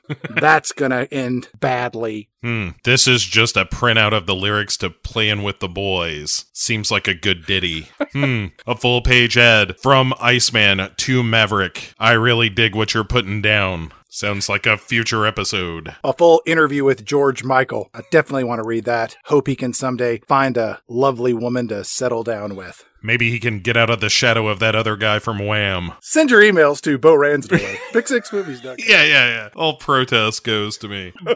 but the whole point of this scene ultimately is that on the TV at this bodega, there's the Christopher Plummer. Welcome to the movie. I think of him as the Klingon from Star Trek 6, which is, for my money, the second best Star Trek movie. He's been in a million things. Like Christopher Plummer's an incredibly famous and accomplished actor. But in this case, he is the Reverend Whirley, mm-hmm. and he is a local minister Is this like a public access show that he's hosting? Is that what your read on this was? or like a syndicated thing locally or something. I don't know that it's Okay. full. We're going to show up here at the studio and put on a show, everyone. He's got an organization called MAMA. It's M A M A, the Moral Advanced Movement of America. yeah. So you have an acronym called MAMA, and the mysterious group is called Pagan. This is a real mystery incorporated type of a clue we got here, Bo. And he's doing some interview with the commissioner of Yeah. police. Jane Kirkpatrick is the character's name. Yeah. And what we learn is that Joe Friday is a big fan of the Reverend Whirley here. Pep Streebek says, Hey, you seen this guy? What a middle furball. And then, not surprisingly, Joe Friday says, This happens to be one of my favorite shows because Joe Friday is just what? Some social and sexual misfit who has some deep, dark secrets that nobody knows about, not even himself. He kind of just blacks out and wakes up and cleans up the room and hopes there's no evidence around. Look, when I go home, I pour myself a tall glass of distilled water, sit myself in the recliner, put a pair of clothespins on my nipples, and I watch this till I fall asleep, bub. I shoot up heroin between my toes, all 10 of them. I do exactly one sixteenth of a gram in between each toe. it gets me the right kind of high, and no one will ever know. You know what I mean? Pep. With a name like Pep, I I know you know what I mean. You've chased the dragon, haven't you, Streebek? You've gone to those smoke-filled rooms where all the writing is in some kind of Oriental language. Police Commissioner Jane says, What an honor it is to have you choose Los Angeles to be the focal point of your moral advancement for the movement of America, Reverend. That's an eerily good impression. Thank you. This movie came out, as we noted earlier, in 87. So Ronald Reagan was still president. And just a few months prior to this movie's release, Jim Bakker, he resigned because he got caught fucking Jessica Hahn. And we're just a few years away from Jimmy Swaggart's sexual scandal. And so this movie was kind of right on the nose about pointing out how religious religious leaders are more than likely to be up to no good, which is what happens in this movie. Missed the kids thing by about 25 years, which is unfortunate, but all right. they may have missed the target, but at least they hit the tree. Yeah, there's a couple of generations of kids who appreciate that. Reverend Whirley says, when you want to make change to the financial markets, you go to New York, and when you want to change politics, you go to DC. But when you want to tackle pornography, filth, crime, and degradation, you go to Los Angeles. And Police Commissioner Jane, she kind of shakes her head like, hey, look, Bob, you're calling me out. Like, you need to fucking pump the brakes on that shit. I got an elected office. So after they watch the TV show, what with the commissioner and Reverend Whirley, they go to this shitty motel where these pagan carts were reported, uh-huh. which is run by this angry old lady who I assume is the landlady, or she's just her mean neighbor. Hard to say. It's played by Kathleen Freeman, who was Sister Mary Stigmata in the Blues Brothers.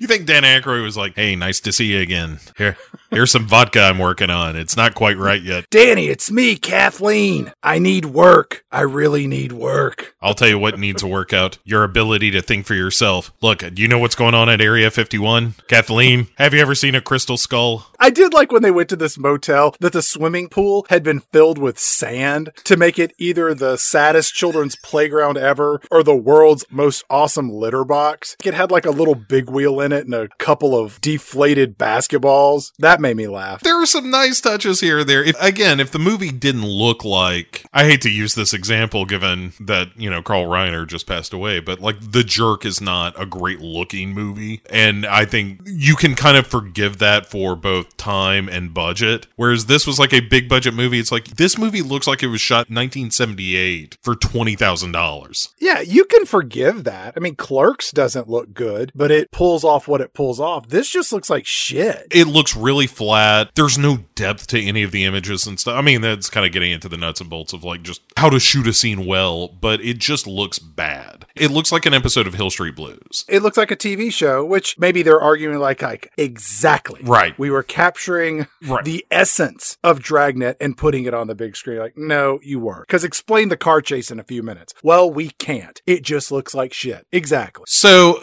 as they're questioning this old lady, she, She curses a whole lot. Right. like, you pencil dick asshole motherfuckers. Well, she didn't say motherfucker, but she gets close. Sure. And she hands over pagan cards. And there's a music sting like when you find a clue in Uncharted, where yeah, it was like, hey, we got a clue in Dragnet. And then she's like, I threw that scum sucking slut wallows stuff in the garbage, all his magazines. Gross. And she says they stole her wedding dress, Right. which is not important, but it is. Eh, it's mentioned, you know. Joe Friday is like, "Hey, listen, I could throw the book at you for n- swearing at cops," and she's like, "Hey, I didn't have to call anybody down here. I just did it because people like me. I have a heart, god damn it, and it's a really good, god damn it. You know, I'm a fan. I know. and this is a pretty good one. This is a pretty good, god damn it. I have a story for the listeners. Do you want me to tell it, Bo? If this involves elevators, then by all means." So a lot of times I share stories with Bo that he doesn't know about me, and Bo knows a lot of stories about me. There's a story about me and Bo that most people don't know. So as I was moving out of college my final year, I had lived previously with my brother who had a friend who was a real weirdo, and he had a box full of real low grade pornography. And as I moved from one apartment to another, I took it with me and I didn't really want to touch it because the guy was a dirtbag and it was really gross, but I thought there may be something funny to do with this. So my final semester in college, it was just tucked away and Bo helped me move out of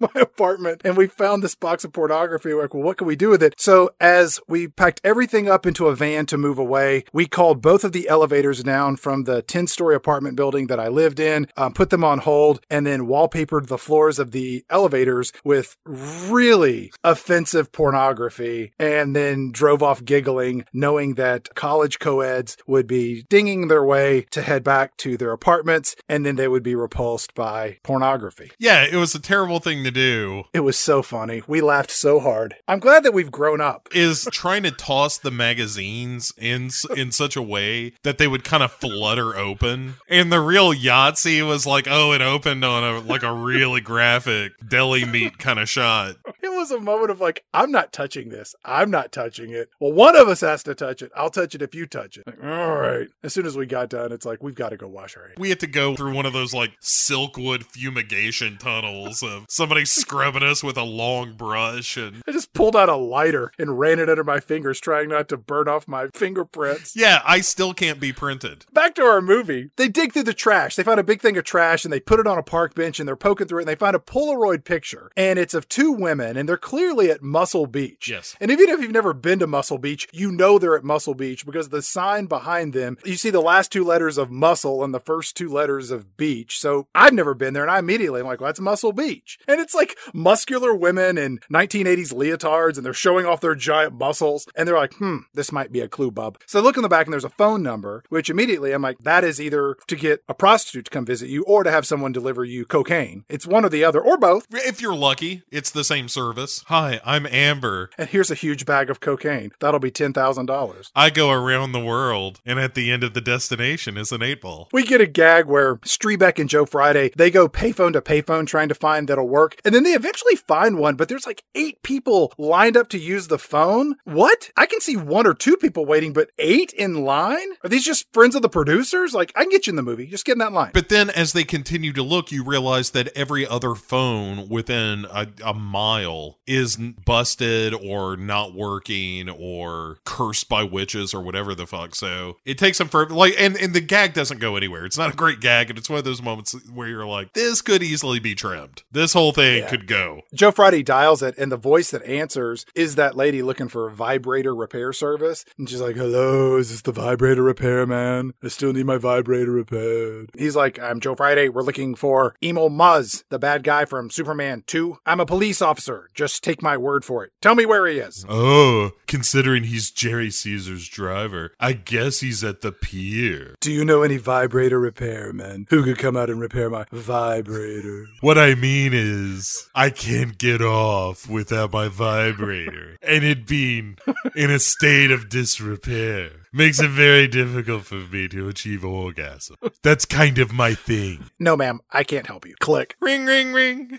Hello, it's me again. Uh, I was waiting in line to use this phone. A police officer just ran off. Can I help you? Look, I'm in need of a vibrator repairman. Now, I don't know if that's your trade per se, but you seem like an honest soul. If I give you an address, can you try to repair a vibrator? Is this Vincent Price? Click.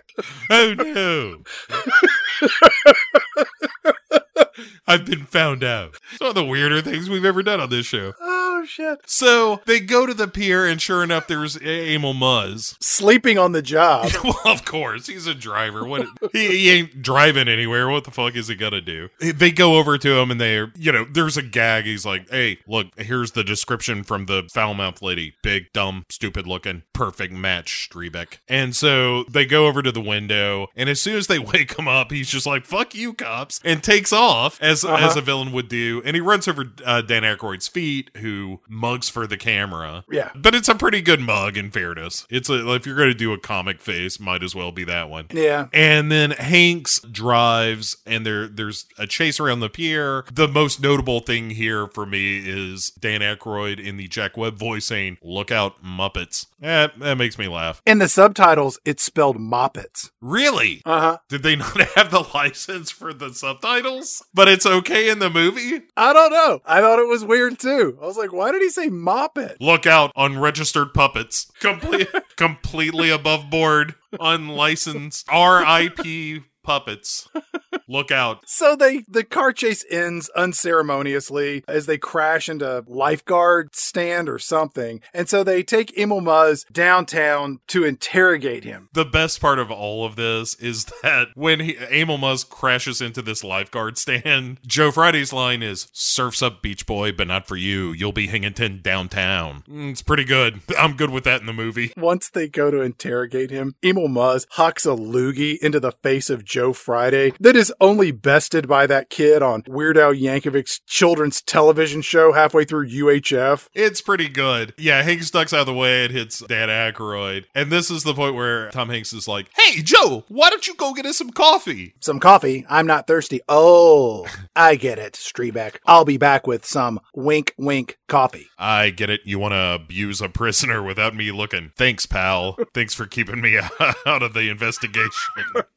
he, he leaves, and Tom Hanks is like, Hey, hey, you, you know what's to be real fun, Emil Muzz? You got a silly name. It's just you and me and your balls in this drawer. And then he just pulls this drawer out and slams it shut. And I guess what's happening is that when he's pulling the drawer out, Emil Muzz's balls are slipping into the open slot. I don't understand the physics of this at all. Furniture physics of this do not make any sense at all. Because if he's pulling the drawer out and banging it in, no drawer I've ever. Maybe he, he had a boner and his dick was going up into the drawer and he was smashing his cock. Anyway, the guy's basically getting his dick hammered by a drawer opening and closing by Pep Streebek. It's the IKEA Ballstag. Yeah, uh, for those who like the practicality and new design of contemporary furniture, but also enjoy cock and ball torture, this is the table for you. If you remember when it was funny in a movie for a cop to act outside of the law and just take things into his or her own hands and administer their own personal brand of justice? Remember when that was something that you were like, yeah, copper, go do that? It's astonishing how gleeful this movie is about, yeah, kind of fuck law, right? Everybody grab an Uzi. Just start spraying bullets everywhere. Hey, Frank got a tank. We'll get to it later, but it's it's a real cavalier attitude with like, yeah, yeah, you're fine. You're part of the team. You're not a real police officer or nothing, but you might as well have a tank. Muzz and his crippled testicles, they just start singing like canaries. So Streebek and Joe Friday, they find out that there's going to be this big gathering of the members of Pagan. So they go down and get dressed up in undercover street gang member attire. And Joe Friday is wearing black army boots, green pants, a yellow and red plaid shirt, a biker jacket, a yellow wig that has a red mohawk. And he looks like the background character in a Muppet biker bar. Or anyone in the background of a Street Fighter video game. Yeah, just kind of bending their knees and bouncing up and down. Yeah, cheering on Zangief, you know. Now, Streebek, he's wearing dark maroon pants, this deep crimson shirt. He's got suspenders, a hairnet. He has a fake mustache, and he looks like he should be heading for a shift at the Olympia restaurant to tell people no Coke, only Pepsi, cheeseburger, cheeseburger, cheeseburger. He looks like a Latino fishmonger. I don't know what that looks like, but it's what Tom Hanks looks like in this movie. So our two cops, they drive up this canyon road to the pagan meeting, and then they get pulled over by a couple of other police officers, one of which is played by Peter Aykroyd, you know, the poor man's Jim Belushi. If Jim Belushi is too highfalutin, Give me Peter Aykroyd. I've only got $17 and a coupon to Sizzler. who is the Jim Belushi we don't like? Peter Aykroyd. Where's his number? Oh yeah, chase the garbage truck. I got Gary Scalari's number. Who? Gary Skillet. I don't need Gary Skillet. Who's on the phone? Nina Zamesco. Hey, one Zamesco in Hollywood. That's it. It's Casey or bust. Andy Guttenberg? Nope. I got Carl Pesci? No. I don't have Carl Pesci kind of money. I've got a Richie Buscemi on the phone. Uh, now you got something. You know, he's the less handsome of the Buscemi brothers. They found him inside his older brother's body when he was four years old and they carved him out. He walks on his arms, but he can still deliver a line if you need him to. They share a psychic connection. It was actually Richie Buscemi who came up with the Chet line from Barton Fink. Now he looks a little bit like Basket Case. He, remember, he was cut from his brother by a brilliant surgeon who did everything he could. But he died before he could get in to see him. Seeing him, watching Ri- Richie Buscemi on stage has made more atheists than Christopher Hitchens. Uh, he's a hideous monstrosity, is what I'm saying. Do we?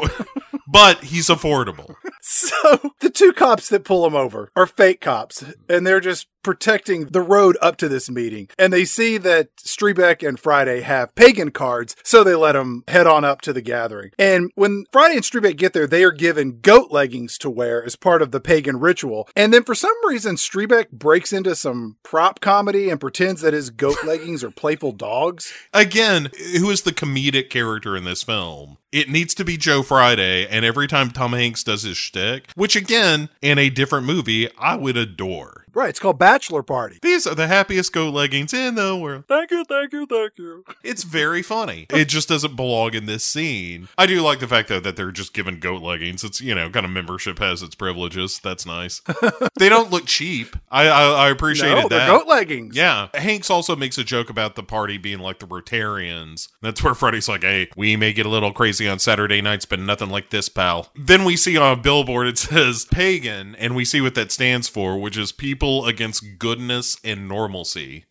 Again, I think it's kind of funny. It's just real dumb, but I, I like that kind of dumb. And Hanks then somebody comes around with a tray of pills, and they're like, "Hey, you want some of these?" And Hanks is like, "Hey, I'm gonna take a bunch." And then he pockets a bunch of They pills. look like a bunch of commemorative holiday Mike and Ikes. There's some good and plenty action for sure. And then they're handing out free mugs of grog or hallucinogenic horse piss or whatever they're drinking. And then the ritual just starts proper. And then we see this high priest. He shows up on this tall platform up in the air and he starts to summon this entity, Gaul. And it's all a bunch of watered down Temple of Doom nonsense. And the high priest, he says, prepare the virgin. And then the priest, he releases the bat that was stolen from the zoo. And then he mm-hmm. tosses the lion's mane off into this small pool of water below. And then they bring out this virgin in the wedding dress that they stole from the landlady at the rundown motel. And behind them are these long flowing red banners that look like Nazi propaganda. It looks like The Wall, you know, the movie Yeah. where you see Bob Geldof crossing his arms on stage and whatnot. Yeah, it it has that vibe to it. Except that there's more rhyming in this, I think. When they bring out the virgin, her name is Connie Swale. The Virgin Connie Swale. She's played by Alexandra Paul, who was the girlfriend in Christine, mm-hmm. and she was on Baywatch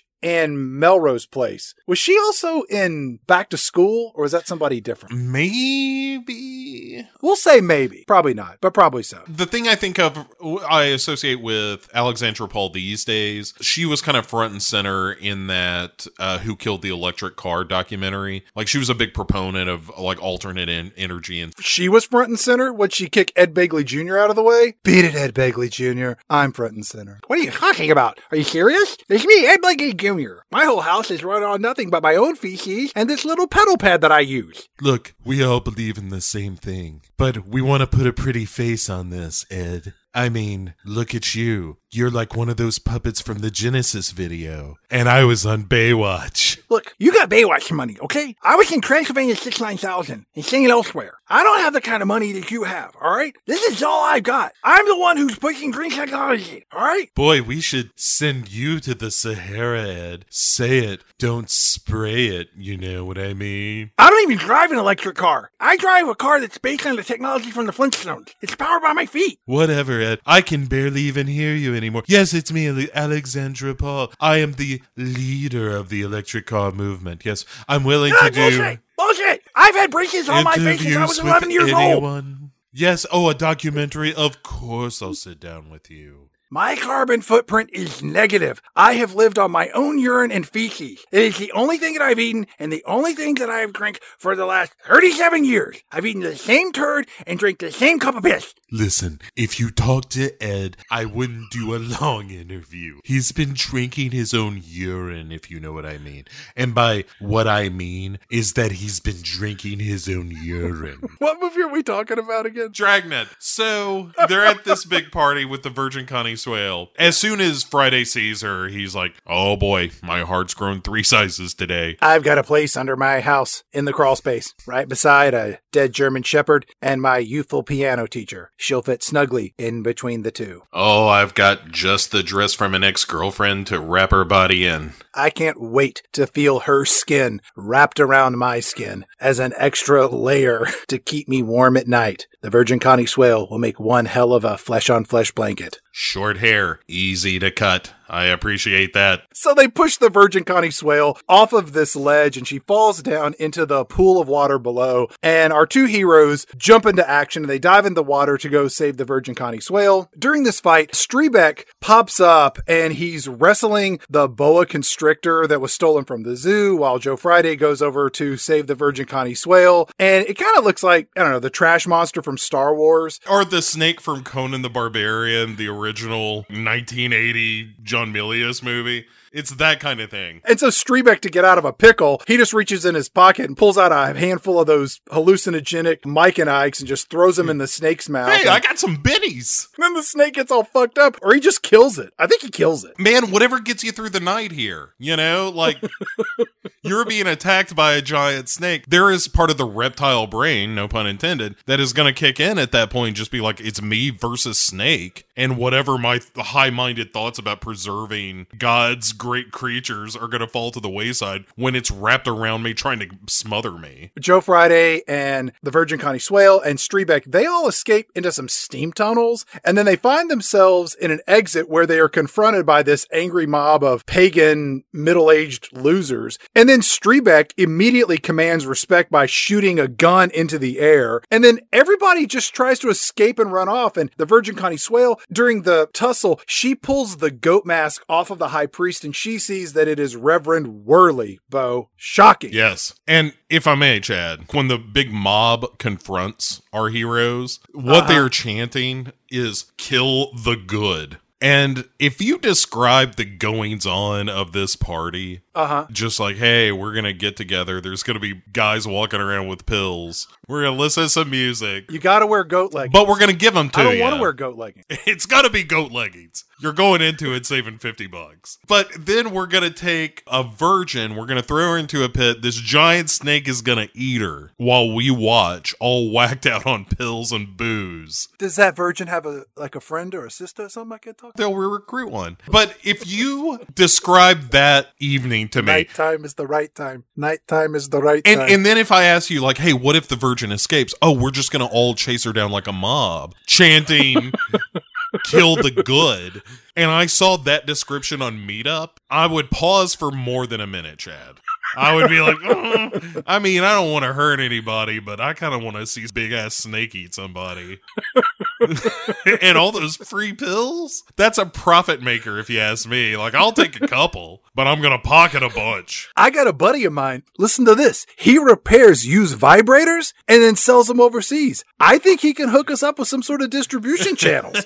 Hi, goat legging pill distributor. the only way I can get off is by using my vibrator, taking my pills, and creating these long scissors that I'm going to attach to this albino's hands. I'm going to dye his hair black. what is going on? I don't know. I'm gonna call the whole thing Frankenweenie. Isn't that absurd? Joe Friday and Streebek, they find the car that was stolen from them earlier. They jump in it and then they escape from the angry mob as they fire guns all over the place. And as they drive off, I think Joe Friday and the Virgin Connie Swale, they fall in love, or at least that's what the music tells me is going on. And then they arrive at the Virgin Connie Swale's house and it looks like she bought it from Miss Yvonne. It's all pink and, Right. you know, idyllic. It's Barbie's dream house for serial killers. Like, I really admire how you leave your windows open, ma'am. That's really handy for me. I like how you don't have any drapes or blinds. You can see right into the house. I like how the bedroom, you can see right into the bathroom and the shower is clearly right across the other side. You don't have to have a telescope or anything to see what's doing in there. Could you help me move this couch into the back of a van? How long's that street lamp been out? Nobody been around to fix it? Good. So Joe Friday and Streebek, they head back to police HQ where they relay what happened at the pagan meeting to Captain Gannon. And in the scene, they kind of dance around and it's played for laughs, but it yields no laughs. And Streebek says, Hey, I have directions to the compound. So they call up Police Commissioner Jane and everybody's going to meet at the compound to show them, Hey, this pagan ritual really happened. So everybody shows up and the place is empty. There's no evidence. There's nothing that says, you know, this satanic happening went on the night before. So Joe Friday and Streebek, they get kicked off the case by orders of Police Commissioner Jane. And this is where Harry Morgan is like, Joe, you're uncle would be real disappointed in you. I hope when you go home tonight that you masturbate with sandpaper instead of lotion.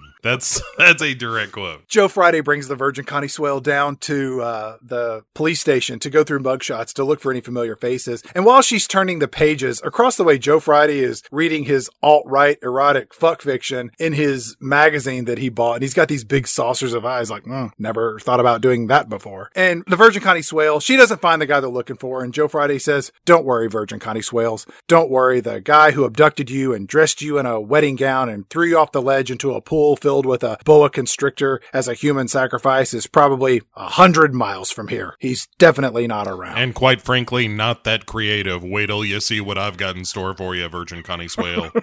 Thrown in a snake pit? Ha! Child's play. Wait till you have lotion lowered to you in a basket. What are you, about a size 14 Virgin Connie Swale? Perfect. I'm a size 12. Let me ask you a question. Would you fuck me, Virgin Connie Swale? I'd fuck me. So the Virgin Connie Swales heads off to go do whatever she does when she's not being abducted or looking through mugshot photos. And Joe Friday heads over to visit Streebek at his apartment. Now, about this time, Emil Muzz, he shows up and he's in this catering slash rape van uh, for some Italian restaurant. I think it's Alphonse and Gaston's. And Joe Friday goes up to uh, Streebek's apartment. He knocks on the door and then a fellow female police officer opens the door to some real sexy saxophone music. I did like that there's an empty cardboard box for Miller High Life right outside the door. Maybe that beer earlier belonged to Streebek. Hey, you think, Detective Threebeck? You really know how to greet a man. It turns out that Streebek and this blonde female cop were having sex mixed with a little light bondage involving handcuffs around Streebek's wrists. Sure. Good for Streebek. Eh, you know, they've been dating for almost 12 hours. Sometimes you need to experiment some. Gets a little boring after a while. You want to keep it alive. Streebek gets dressed and he comes out of his apartment and he suggests that he and Joe go get sushi. But instead, their car blows up. I'll bet it was Emil Muzz that was behind it, Bo. Yeah, and Joe Friday says as much, and it also says, My hat was in that car. So Hank says, I know you've had a rough morning. How about we go get the best coffee in town? Cut to a strip club at 10 a.m. filled with pasty lowlifes, the kind of people that you would imagine sitting front and center in front of strippers that are working the 10 a.m. shift during the week.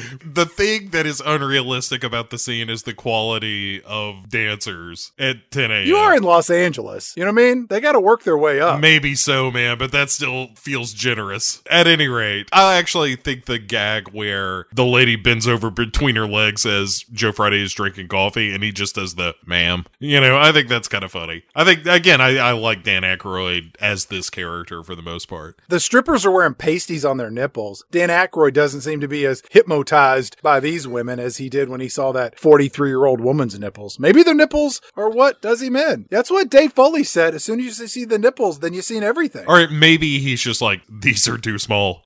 I need an older woman with broader hips. That way I can fit inside. Big knuckles, long fingers, a giant cock. That's the kind of thing I'm into. Have you met George Baker? You know who should have played Streebek in this movie? Gary Busey. That would have made this movie an instant classic. Oh, shit.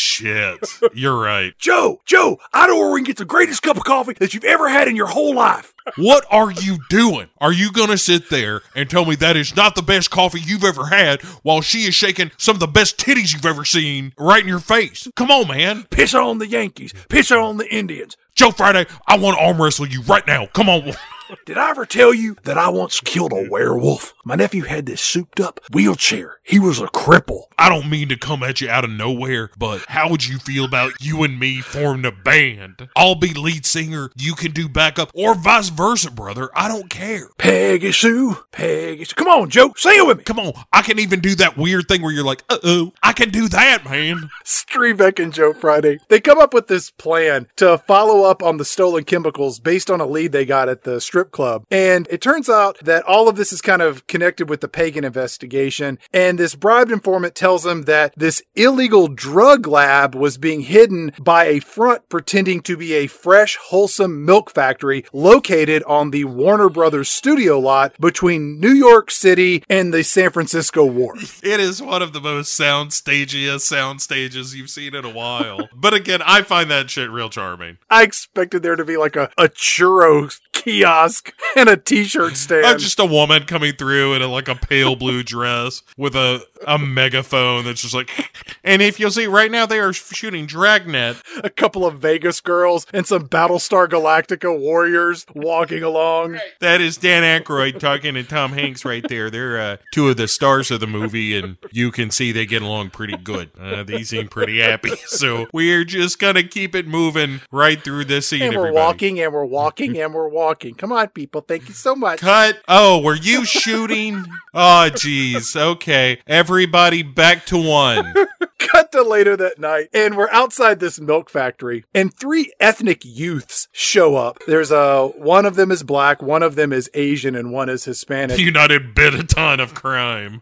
and they want to bum a smoke from Joe Friday, which leads one of the street youth to pull a switchblade on Joe Friday, and Joe Friday just starts beating him up, and then the Asian guy pulls out nunchucks. Man, how the 80s love nunchucks. Let me count the ways. Immediately, Joe Friday is like, hmm, I think the proper name you're looking for is Nunchaku, and I know how to handle it in 27 ways. And then just immediately disarms the guy and, like, takes his nunchucks and hits the dude with it, and hits one guy with the top of a trash can like Sonny Corleone. He beats up these teenagers that are all 25 years old in short work. Which is why the last line of the scene doesn't land because all of them are 45. And he goes, and on a school night too. And you're like, uh, who cares? I mean, what are they? Are they teaching in the morning? is it a roving gang of substitute teachers? So about this time, Tank comes rolling into frame with this battering ram front that has a little plate that says "Have a nice day" at the very tip of the spear, and the tank crashes into the milk factory, and milk goes everywhere. And now, for some reason, Joe Friday is in a hazmat suit, and Streebek pops out, and he's the one driving the tank, and he's in a hazmat suit as well. And it turns out that they've raided the wrong place, and the milk factory is next to the Gaston and Alphonse catering front, which is where Emil Muzz uh, was driving the van earlier. So essentially what had happened was that the chemical factory was over in the Italian catering building and not necessarily associated with the milk factory directly, right? The way I kind of read this is that maybe both owned by Right. Pagan, but like one is kind of a, like there's a false front and then there's the real front kind of thing. Right. Um, this shit is way too complicated for the movie that we're in here. I feel like like there's a thing later where they dump all the magazines out on the lawn of uh the the bait mansion. Right. Somebody was moving out of college and they were like, we got to put them somewhere. It's like why bring them back? It's just the dumbest. They're driving on the road and Streebek is watching TV on his watch, which this was a real thing. Yeah. Because in 1983, Seiko had a TV watch that had this giant battery pack and you could tune in and watch like VHF channels. Ah, it was simpler times, Chad. Well, you know what? They were ahead of their times with technology. They were ahead of their times with corrupt religious leaders. I think that's yeah, it. yeah, that's it. That's as forward thinking as this movie gets. If you forgot about the police abuse, don't worry, there's more on the way. On the TV, we see Police Commissioner Jane, and she's just shitting all over the current mayor of Los Angeles because the whole city's just going to hell in a handbasket. Okay, you know what? Give it a couple of years until Rodney King shows up and that verdict rolls out. You ain't seen nothing yet, sister. I'm the law and order commissioner. So Christopher Plummer is speaking at this event, whatever it is, and then says, and by the way, Jerry Caesar, the lisping smut peddler that Bo and Chad like so much,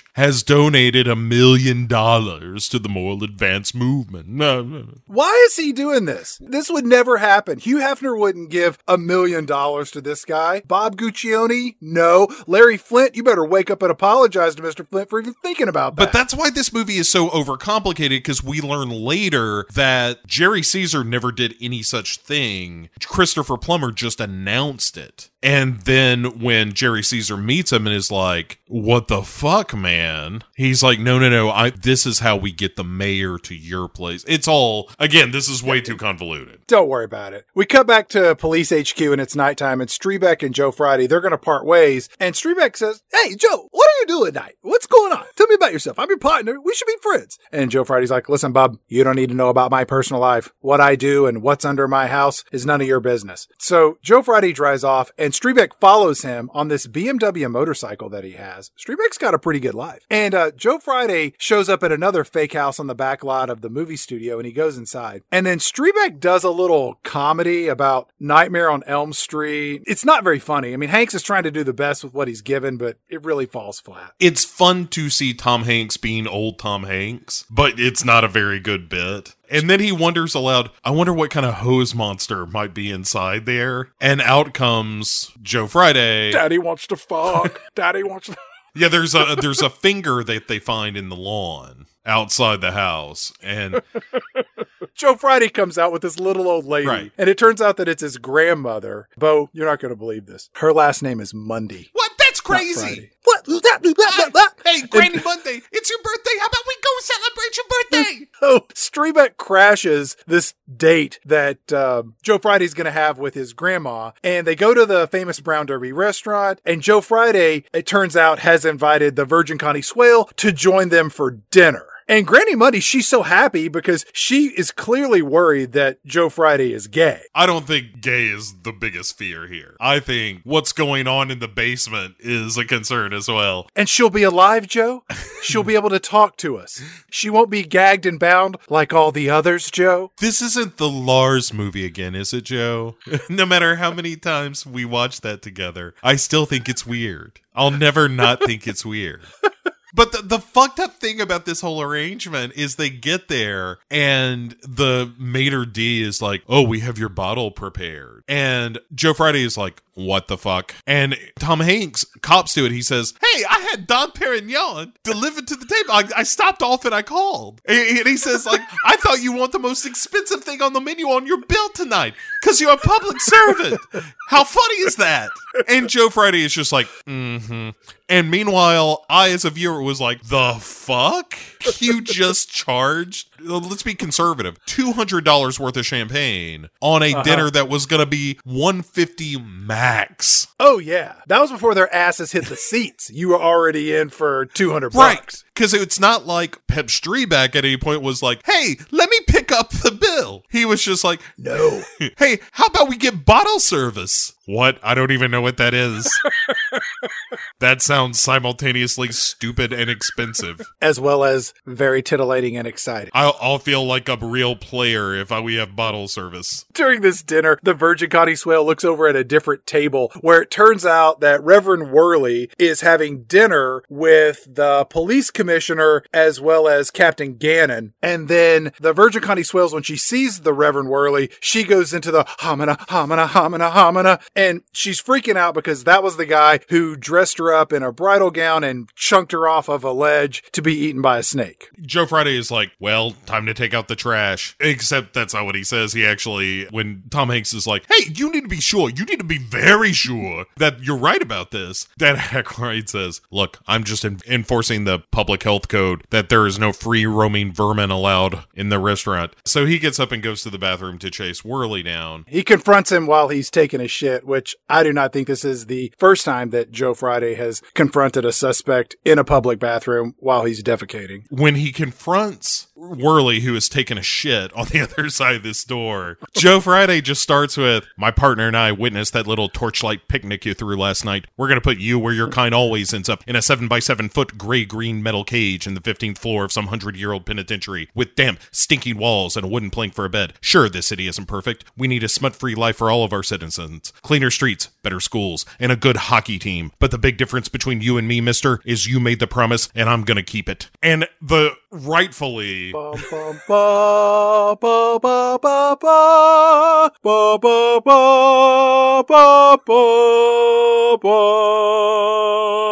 Why I never did that in drama club, I don't know. Because you didn't give a shit about anything. No, that's true. If you had, I would have been the guy taking the shit on the other side of the wall. Thanks. I appreciate that. hey, we could have been partners. we were too lazy to do anything. What is the, the least path of resistance to a diploma? Wait, you got a diploma?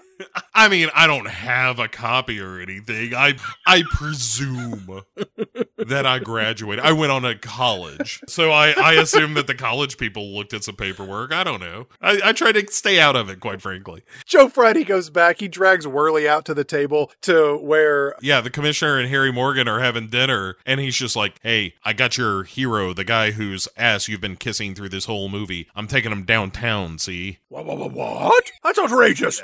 Joe, let this man go. And then the Captain Gann's like, Joe, this is unacceptable behavior. Your father, uncle, uh, Joe Friday, would have been really upset by this. I'm going to need your badge. You're off the force. And I'm like, yeah, you know what? The police union? Fuck that. You're not taking this dude's badge without a full investigation. They take away all of uh, Joe Friday's credentials, right? Is this where Right. that, that happens? Then they leave the restaurant all sad. And then Granny Mundy's like, hey, Streebek, let's get on the back of your motorcycle and maybe you can go and tie me up. It was vice versa. It was Streebek being kind of a granny chaser where he's like, Hey, have you ever had a chili dog on the back of a motorcycle? You sexy old thing. And she's like, Well, I never have. Hop on. I think I think your nephew might get it wet tonight. And if you play your cards Nor- I know. hey, Norm. Hey, Streebek, let me ask you a question. I realize If your motorcycle was a hot dog, would you eat it? would you cover it in chili and onions? Don't jerk me around, Streebek. It's a simple question. it's saying chili dog in that voice, it led me astray. chili dog. If my motorcycle was a hot dog, I'd eat it. Say, you think you think you could power a motorcycle on nothing but chili dogs? I do. Alexandra Paul did a documentary. They killed it. Listen up, guys. If you think you can power these motorcycles on nothing but chili dogs, do you understand the carbon footprint when you come in and you slaughter pigs and cows and chickens? All right? Oh, what? You need to be eating veggie dogs. Oh, Ed. Uh, if you're going to power your motorcycle. What is that, Ed? Oh, chili. I've been behind chili dogs for years. You've been behind nothing for nothing. Ed, You've been riding my coattails. you have the pinched face of a cartoon character. I was supposed to do the voice of the vampire grandpa uncle and Hotel I- Transylvania 6. I can't even understand him anymore. catch If anyone would like to talk about chili dog powered motorbikes, I will be happy. That was my idea. That was my idea. And Howie Mandel stole it. He stole my idea. Stephen first ate his boogers. I said it. the whole thing turned out to be a dream. So Joe Friday gets in his car with the Virgin Connie Swale, and then he proceeds to reenact the final night of the Black Dahlia's life. the two of them drive up and they park in a parking lot underneath the Hollywood sign that doesn't exist. Are you familiar with the term bisection?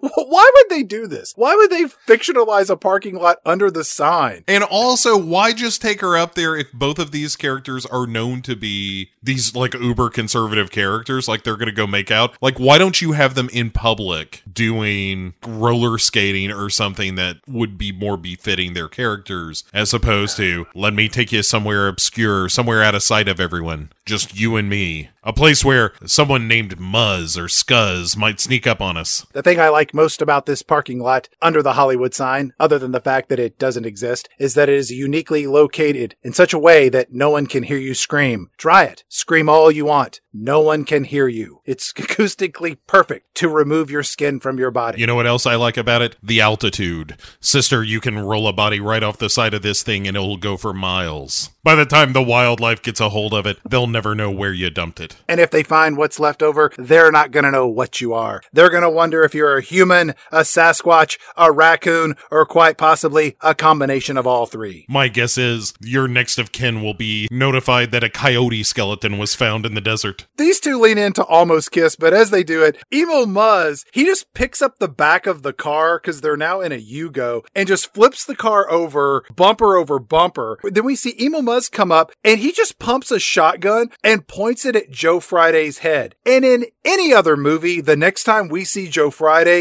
it is going to be either in a closed casket or at a crime scene that looks like a pumpkin full of red jello exploded. Right, it's just a collar and a and red spray like Marvin in the back seat of Pulp Fiction. What the fuck am I on brain detail? I hit a bump. So then we cut to Tom Hanks. Well, Strebeck starts doing his Joe Friday voiceover. Hey, it's Tuesday morning. Hey, it's crazy. I'm fucking another lady cop. Look, I'm shaking out some rubbers. There's none left. I've been fucking all night. Which is what happens in the scene. He shakes a bottle of Titans and nothing, nothing doing. Out comes some dust, and then he he calls the Virgin Connie Swail. He calls her mom. Well, no, he calls her house, and her oh, mom Oh, that's right, because she lives at right. home. She lives with her mom. because she's 17. and there's a whole conversation that's like, "No, Joe never stayed out all night before either. I'm worried too. What are you wearing? Tell me slowly. I know I'm in bed with another lady right now, but I'm open to suggestions." Do you have any rubbers? Could you get over to my house? Yeah, it's the apartment right next to the parking lot where that car blew up a couple of weeks ago. My bedroom is BYOC. Bring your condoms. You'll know which one it is. There's an empty cardboard box of Miller High Life out front, or two and three. And it's the 80s, you know. HIV is rampant. That's why I'm having sex with condoms. You know that I'm rapping if she's clapping. Speaking of rapping, stick around to the credits of this movie. I think you're going to be pleasantly surprised. He goes to Harry Morgan, who's like, "Hey, nobody see Joe Friday all night," and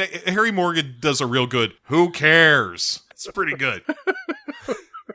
and he says, "If you want to start trying to find Joe Friday, start checking sanitariums." Radar. Why are you wearing that dress, Klinger? Is that the second Jamie Farr reference in this show? It feels like we started doing the show yesterday.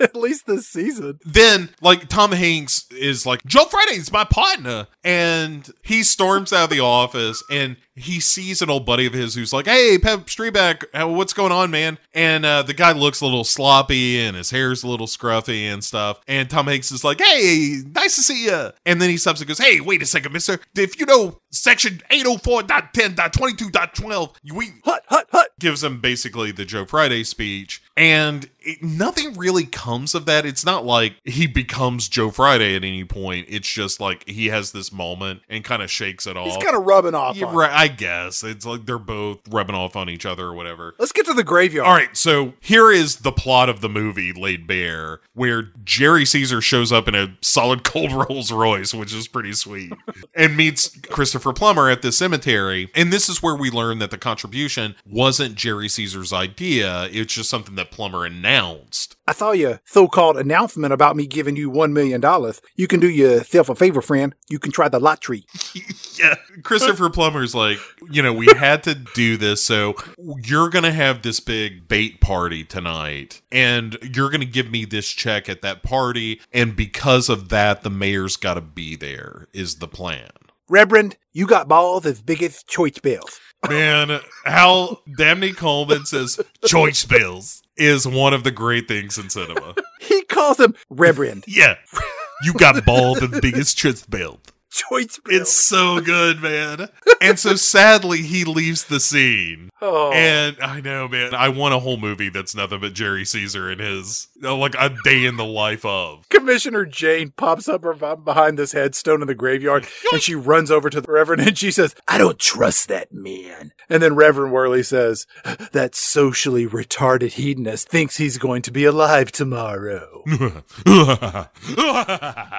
the commissioner too is just like you're so deliciously evil like it is we're playing these characters big people. And then hanks we cut to him and he's got the polaroid that has the muscle beach bit on it and he's like hey maybe i should go here and check it out. I think this could be a clue. So he goes to muscle beach where he finds emil muzz weightlifting and hanks just pulls a gun on him Yeah. and is like, "Hey, you're gonna tell me what Joe Friday is, or I'm just gonna shoot you in the street." Nobody bats an eye. Yeah, everybody's just like, "Hey, out of his way! He's a police officer doing police officer things." Yeah, you blow that guy's brains out. Make sure you wipe down that bench. Just get your etiquette, okay? Hey, everybody cleans up after every set. All right, even if if your set is pulling a trigger, brother, doesn't matter. Somebody's still got to use that station after you. Can I get a spot over here? Don't make me call Craig. Craig is our manager. He the policy's right there, man. You check it out. Look, I'm dialing Craig right now. Clean it up. Clean it up. Streebek asks O'Halloran, who's got these hundreds of pounds over his head, to confess as to where he can find his partner. And so we cut to the Getty Observatory at night, where Joe Friday and the Virgin Connie Swail are tied up like they're Dudley Do Right and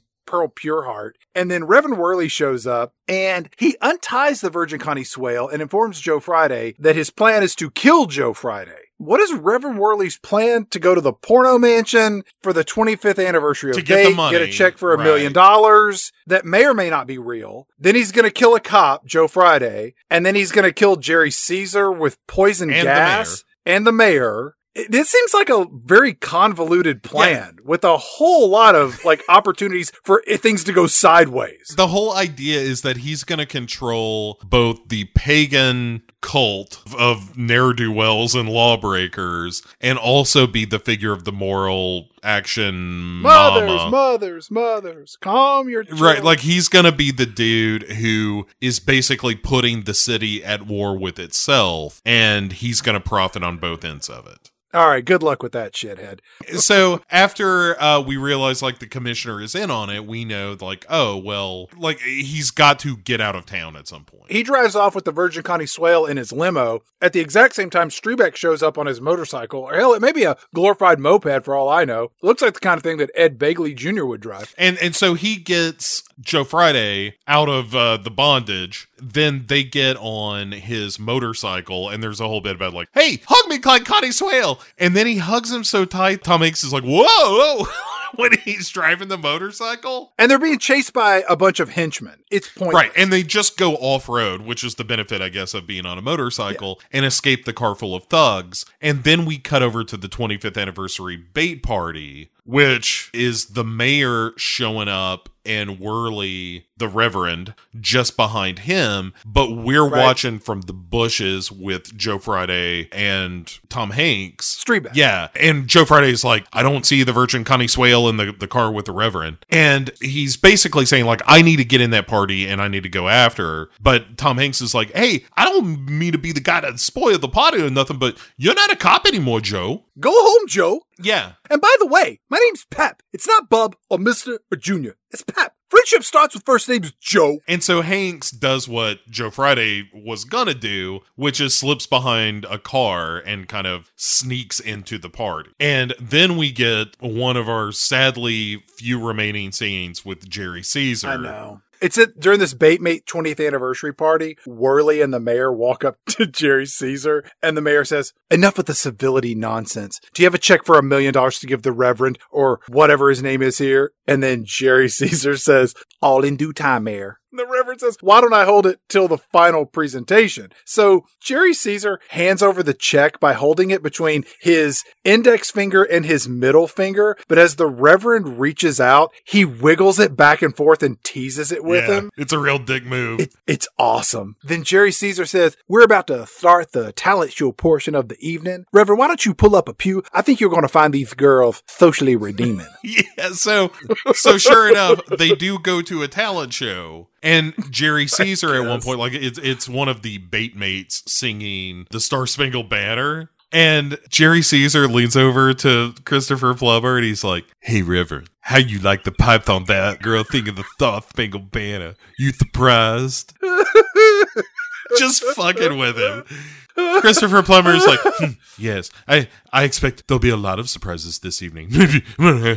Outside, some dump truck shows up and just spills out a small hill of pornography made of the stolen 25th anniversary issues of right, but again, why bring this back just to burn it? I don't, I don't Anyway. know. And then the Italian catering truck shows up and it's there. And then a tanker truck from the milk factory is there, but it's now full of the poisonous gas. And Streebek is watching all of this while he's hiding in the bushes. And then Streebek climbs into the back of the catering van and he knocks a guy out using a telephone book. Uh-huh. This was the guy who's kind of overseeing the command center of this operation. And then Streebek jumps on a phone. He calls up Captain Gannon and says, Hey, I'm up at the baby 20th anniversary. You need to set up the SWAT team. The pagans are here. They're all over the place. And Gannon's on the phone, his wife sitting beside him, and his face says, I'm gonna fire this Streebek right now. And you're like, I don't know that he's gonna send up the SWAT team based on his physical demeanor. Yeah, for a second I thought they were the old couple from uh, Arachnophobia. They're just gonna end up dead with their fingers in the mutual popcorn bowl. Mother, we're gonna watch what I want to watch tonight. All right, we'll watch Who Wants to Be a Millionaire. Back at the mansion, the Reverend leaves with his million dollar check, and his henchmen just start pouring gasoline all over this giant pile of pornography outside the mansion's gates. Amongst the gasoline dousers and henchmen is Streebek, and he's now wearing one of the catering jackets, doing his best to draw attention to himself by comically dousing gasoline on the magazine. Yes. He's just like, hey, hey, look at me. Look how I can splash gas in a very hilarious fashion. Squirt, squirt, squirt. Let me draw attention away from my face. face by holding the gas can right beside my head. Who's that asshole pouring gasoline out of his mouth? Christopher Plummer g- goes to Emil Muzz, and Tom Hanks is like overhearing this conversation. And Christopher Plummer is like, Hey, I'm going to Acapulco with the Virgin Connie Swail. And, you know, you hold things down here, Emil. I promise you'll be fine. And then Christopher Plummer tosses his cigar and lights all the smut on fire, setting the, uh, Yeah. that ablaze. Then we cut away from all those doings to Joe Friday, who is leaving the scene and is nearly run off the road by the cops, who are driving dangerously and putting civilians in harm's way. And now he's on the other end of that. Dude, it's a caravan of police cars and SWAT team members and paddy wagons and tanks. It is a an onslaught of military style response to whatever the hell is going on at this porno mansion. And he's just like, Oh, I remember the good old days when I could respond with a military authoritarianism. Anyway, then we cut to the compound where that's exactly what's happening. Like SWAT and pagan guys are shooting at each other. Dude, they're just spraying bullets all over the Right. place. A statue's dick is shot off, and that's kind of funny, I guess. And then out of nowhere, the tank from the milk factory raid shows up with the Have a Nice Day placard. It comes up and crashes through the front gate of the porno mansion and then goes over the top of the pile of flaming pornography. The music that's playing during this scene is real reminiscent of Indiana Jones music. There's a lot of like ba ba ba ba ba ba da ba da ba da ba da ba ba da ba boop boop boop bitty boop boop. It's kind of like how the, the opening music sounded a lot like chicka chicka. Boop, bow, bow. It's like do that, but only different enough that we don't get sued. Maybe it's just the context of what was happening on screen, but the music also reminded me a lot of the music in Stripes when the RV starts using the Yeah. flamethrower and that kind of thing. Ira Newborn did the music for this movie. Look, John Williams, he had a plagiarism case on his hands if he wanted it, but he was like, just let him do his thing. It's fucking Dragnet. As the tank rolls in and destroys the flaming porno, the front muzzle um, rotates around and kind of like knocks over some bad guys. And then Joe Friday pops out with the shotgun and just starts pumping people full of buckshot. And then Pep Streebek screams out, Thank God, it's Friday! Man, it, again, it's one of those moments of like, holy shit, this civilian just drove a tank into a crime scene and opened the door of said tank and just started firing a shotgun. How did he get in the tank? Did he just like overwhelm the person who was originally in it and just commandeer it on his own because he wants to have sex with the Virgin Connie Swail? I know 27 ways to render a human being unconscious using just my hands, mister. I grabbed the guy with the keys. I gave him what I call the Friday nerve pinch. You can up that to 37 if you include my feet because, as you know, I have webbed toes. As does every American and Canadian and fish person. Streebek then takes off his henchman slash catering coat and he just starts beating up his former fellow henchman. And then Emil Muzz, he's gonna shoot Streebek in the head and Joe Friday shows up and says, Hey you, get your damn hands off my partner. And then Streebek, he lets out this Pee Wee Herman laugh. At least that's what the subtitles told me that he did. Yeah. Joe Friday's like, You're pointing a gun at my partner. Hey, Pep, cuff him.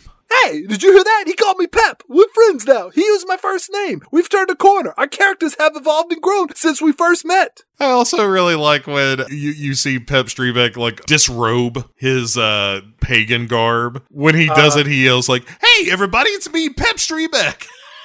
Fucking cartoon character. Hey, it's me, baby Kermit. Jerry Caesar comes out and sadly is going to give us his final scene of the movie. And he goes over to Joe Friday and he says, Joe Friday, you saved my house and my gals. You get a lifetime subscription to Bait, Field and Cream, Dollies. And I was like, Dollies? Wasn't on the warehouse. That's a new yeah. one. I haven't heard about Dolly's. What is that? That's the one where every pictorial has a, a shot. Oh, I thought it was like a lot of homages to Nine to Five and the best little whorehouse in Texas, like kind of like an early Dolly Parton cosplay magazine. It's a country music enthusiast magazine. It's not as sexy as the others, but it's more informative. Jerry Caesar says, Joe Friday, you can have anything you want money, bras, automobiles, anything. You just name it. And Joe Friday says, How about you get your hands off my suit? Okay, you got it, Joe.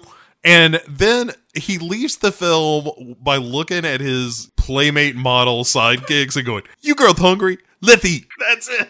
Out he rolls to Denny's or something. late in the evening. That was crazy, wasn't it? Tonight at the 25th anniversary. Do y'all remember like four hours ago when there was like a gunfight going on and then a tank rolled in? Excuse me, can I please get some more syrup over here? Oh, this is crazy. Girl, did you hear them say they was poison gas? They were gonna poison us with gas. Here's the thing. Who do you think won the talent show? That's the real question of the evening. But in fairness, we we did not see the last four acts, so we'll do that after. We're gonna have a makeup day. You don't have to perform again. JC, I got a question for you though. That check you gave to the Reverend, did you really give him a million dollars? The check that I gave him uh, is not on a real bank account. It is from Millennial Mall Madness, a board game that um, I'm working on, and I signed the check Kareem Abdul-Jabbar, so it's worthless. also, I backdated it to the year thirty-seven twenty-two. By then, the Morlocks will be running the show. About now, the sun is coming up. Yeah, we're finally getting to the end of this movie. Finally. Is this compound just littered with bullet riddled cops and henchmen? The thing is, in this movie, nobody actually gets shot. You see a couple of people fall down, but this is a very Ow, cops ow, and owie, robbers. ow, ow. I sprained my ankles. Guys, time out, time out. Stop, stop. Seriously, stop shooting. It's a lot of like, oh, grabbing my side and falling and stuff like that. And I need a bag of ice over here, guys. This hurts. but I'm kind of okay with that as a decision. You know, like I don't need this movie to be bloody. Like I don't need this to be heat with this kind of comedy. Streebek shows up and says, Hey, I overheard the Reverend Whirley is headed to Mexico in his private plane with the Virgin County Swells. We gotta move it. Before they can leave, Captain Gannon, for some reason, he shows up and he's like, Hey, Joe, you're gonna need your badge. I never turned it in or filled out any paperwork to strip you of your job. You're still a cop. Quite frankly, I checked out a long time ago, Joe. I moved some papers around. I signed some forms, but that's all I do, Joe. Anyway, here's your badge back. Do you want my job, Joe? Are you looking for a promotion? I'm ready to get out of this racket. My last partner was Brad Pitt. Let me tell you a story about a box we found in the desert, Joe. I've had it. Half my day is spent sitting on the toilet. A hundred percent of my day is spent reading the Farmer's Almanac.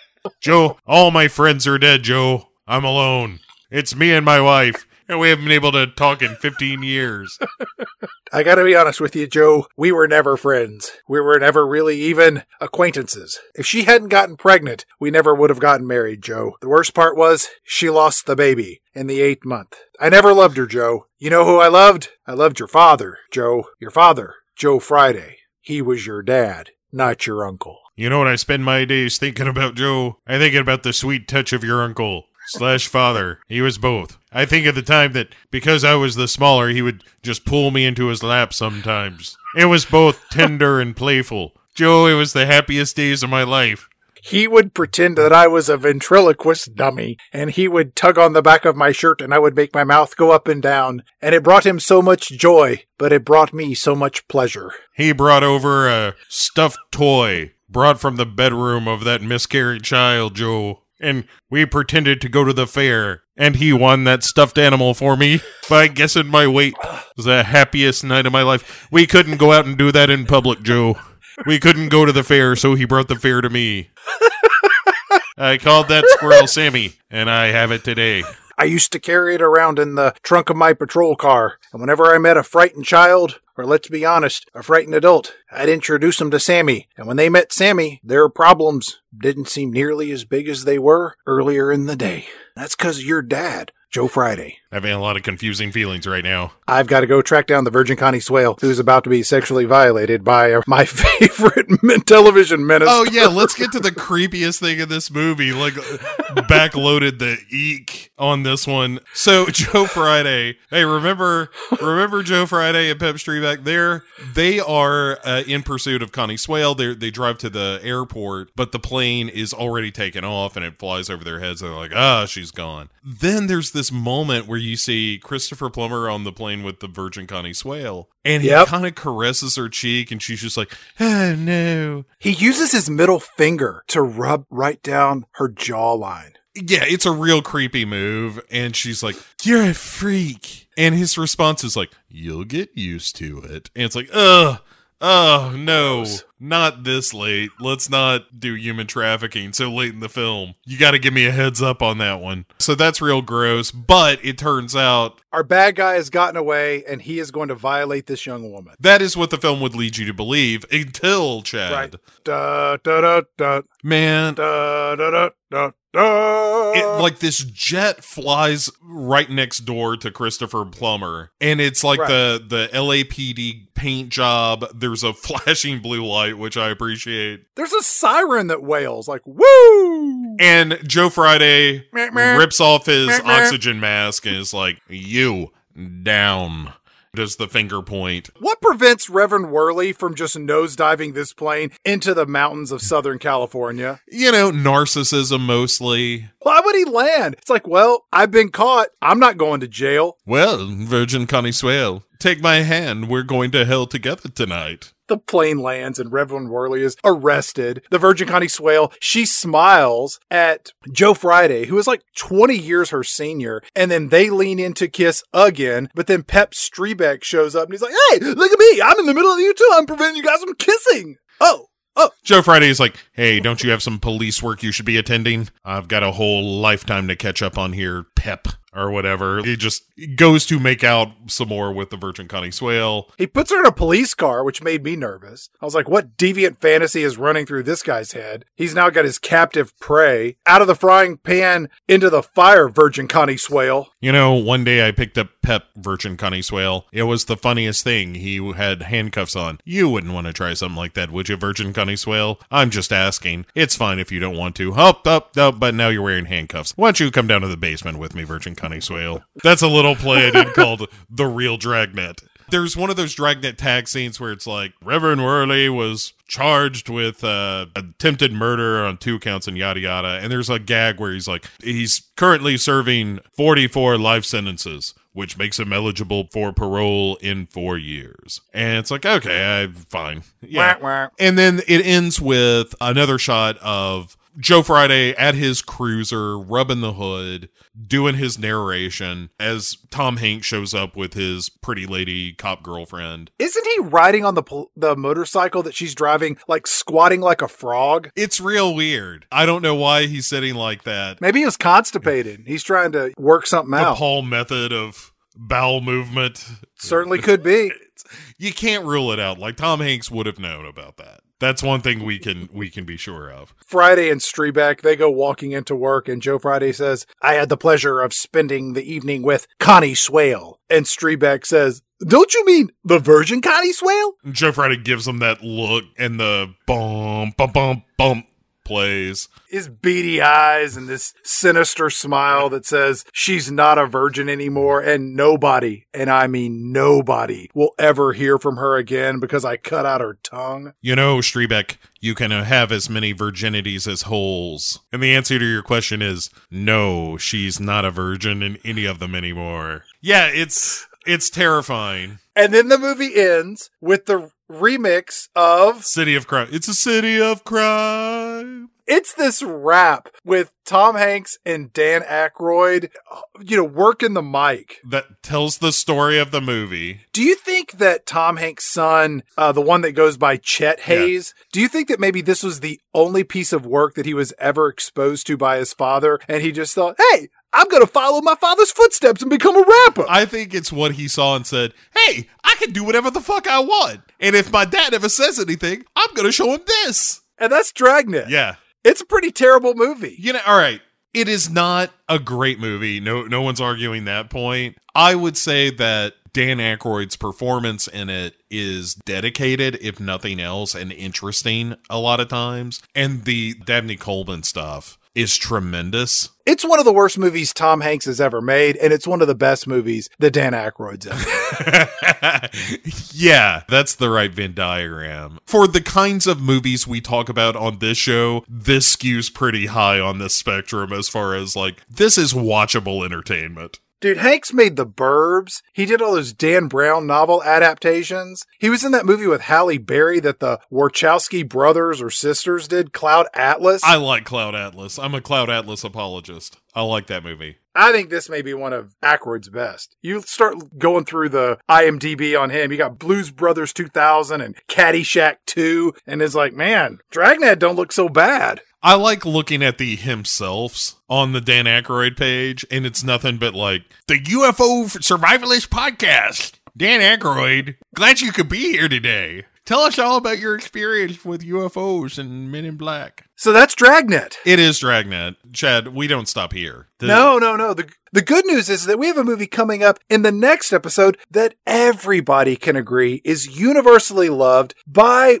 children, adults, people across all cultures. There's nothing controversial or questionable about the film's source material or the legacy it left after leaving its primetime television slot over on CBS. And I'm speaking, of course, about The Dukes of Hazzard. Oh, I thought you meant the Night Porter. Yeah, Dukes of Hazzard. Who the hell picks these movies out for us? Is this the one with Jonathan Knoxville? Yeah, this is the one with Jonathan Knoxville. This is the movie where everything is wrapped up in the Confederacy. Again, couldn't be better timing. No. I wasn't sure that we would address a movie that was more racist than Wild Wild West, and we might be able to do it. Oh, well, that's good news. Yeah, it is. Again, please send your emails to Bo Ransdell at pick6movies.com.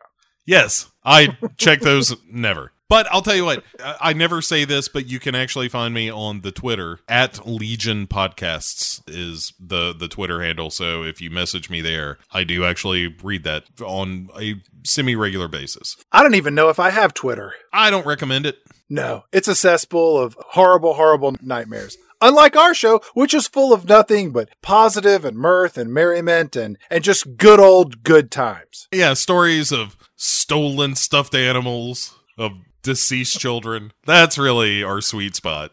Littered pornography and people shitting like ducks. I can only assume this episode is about seven and a half hours long. And I think if you've made it this far, listeners, then you deserve something special. And uh, in, in typical Pick Six fashion, we don't have anything. We'll see you in two weeks, everybody.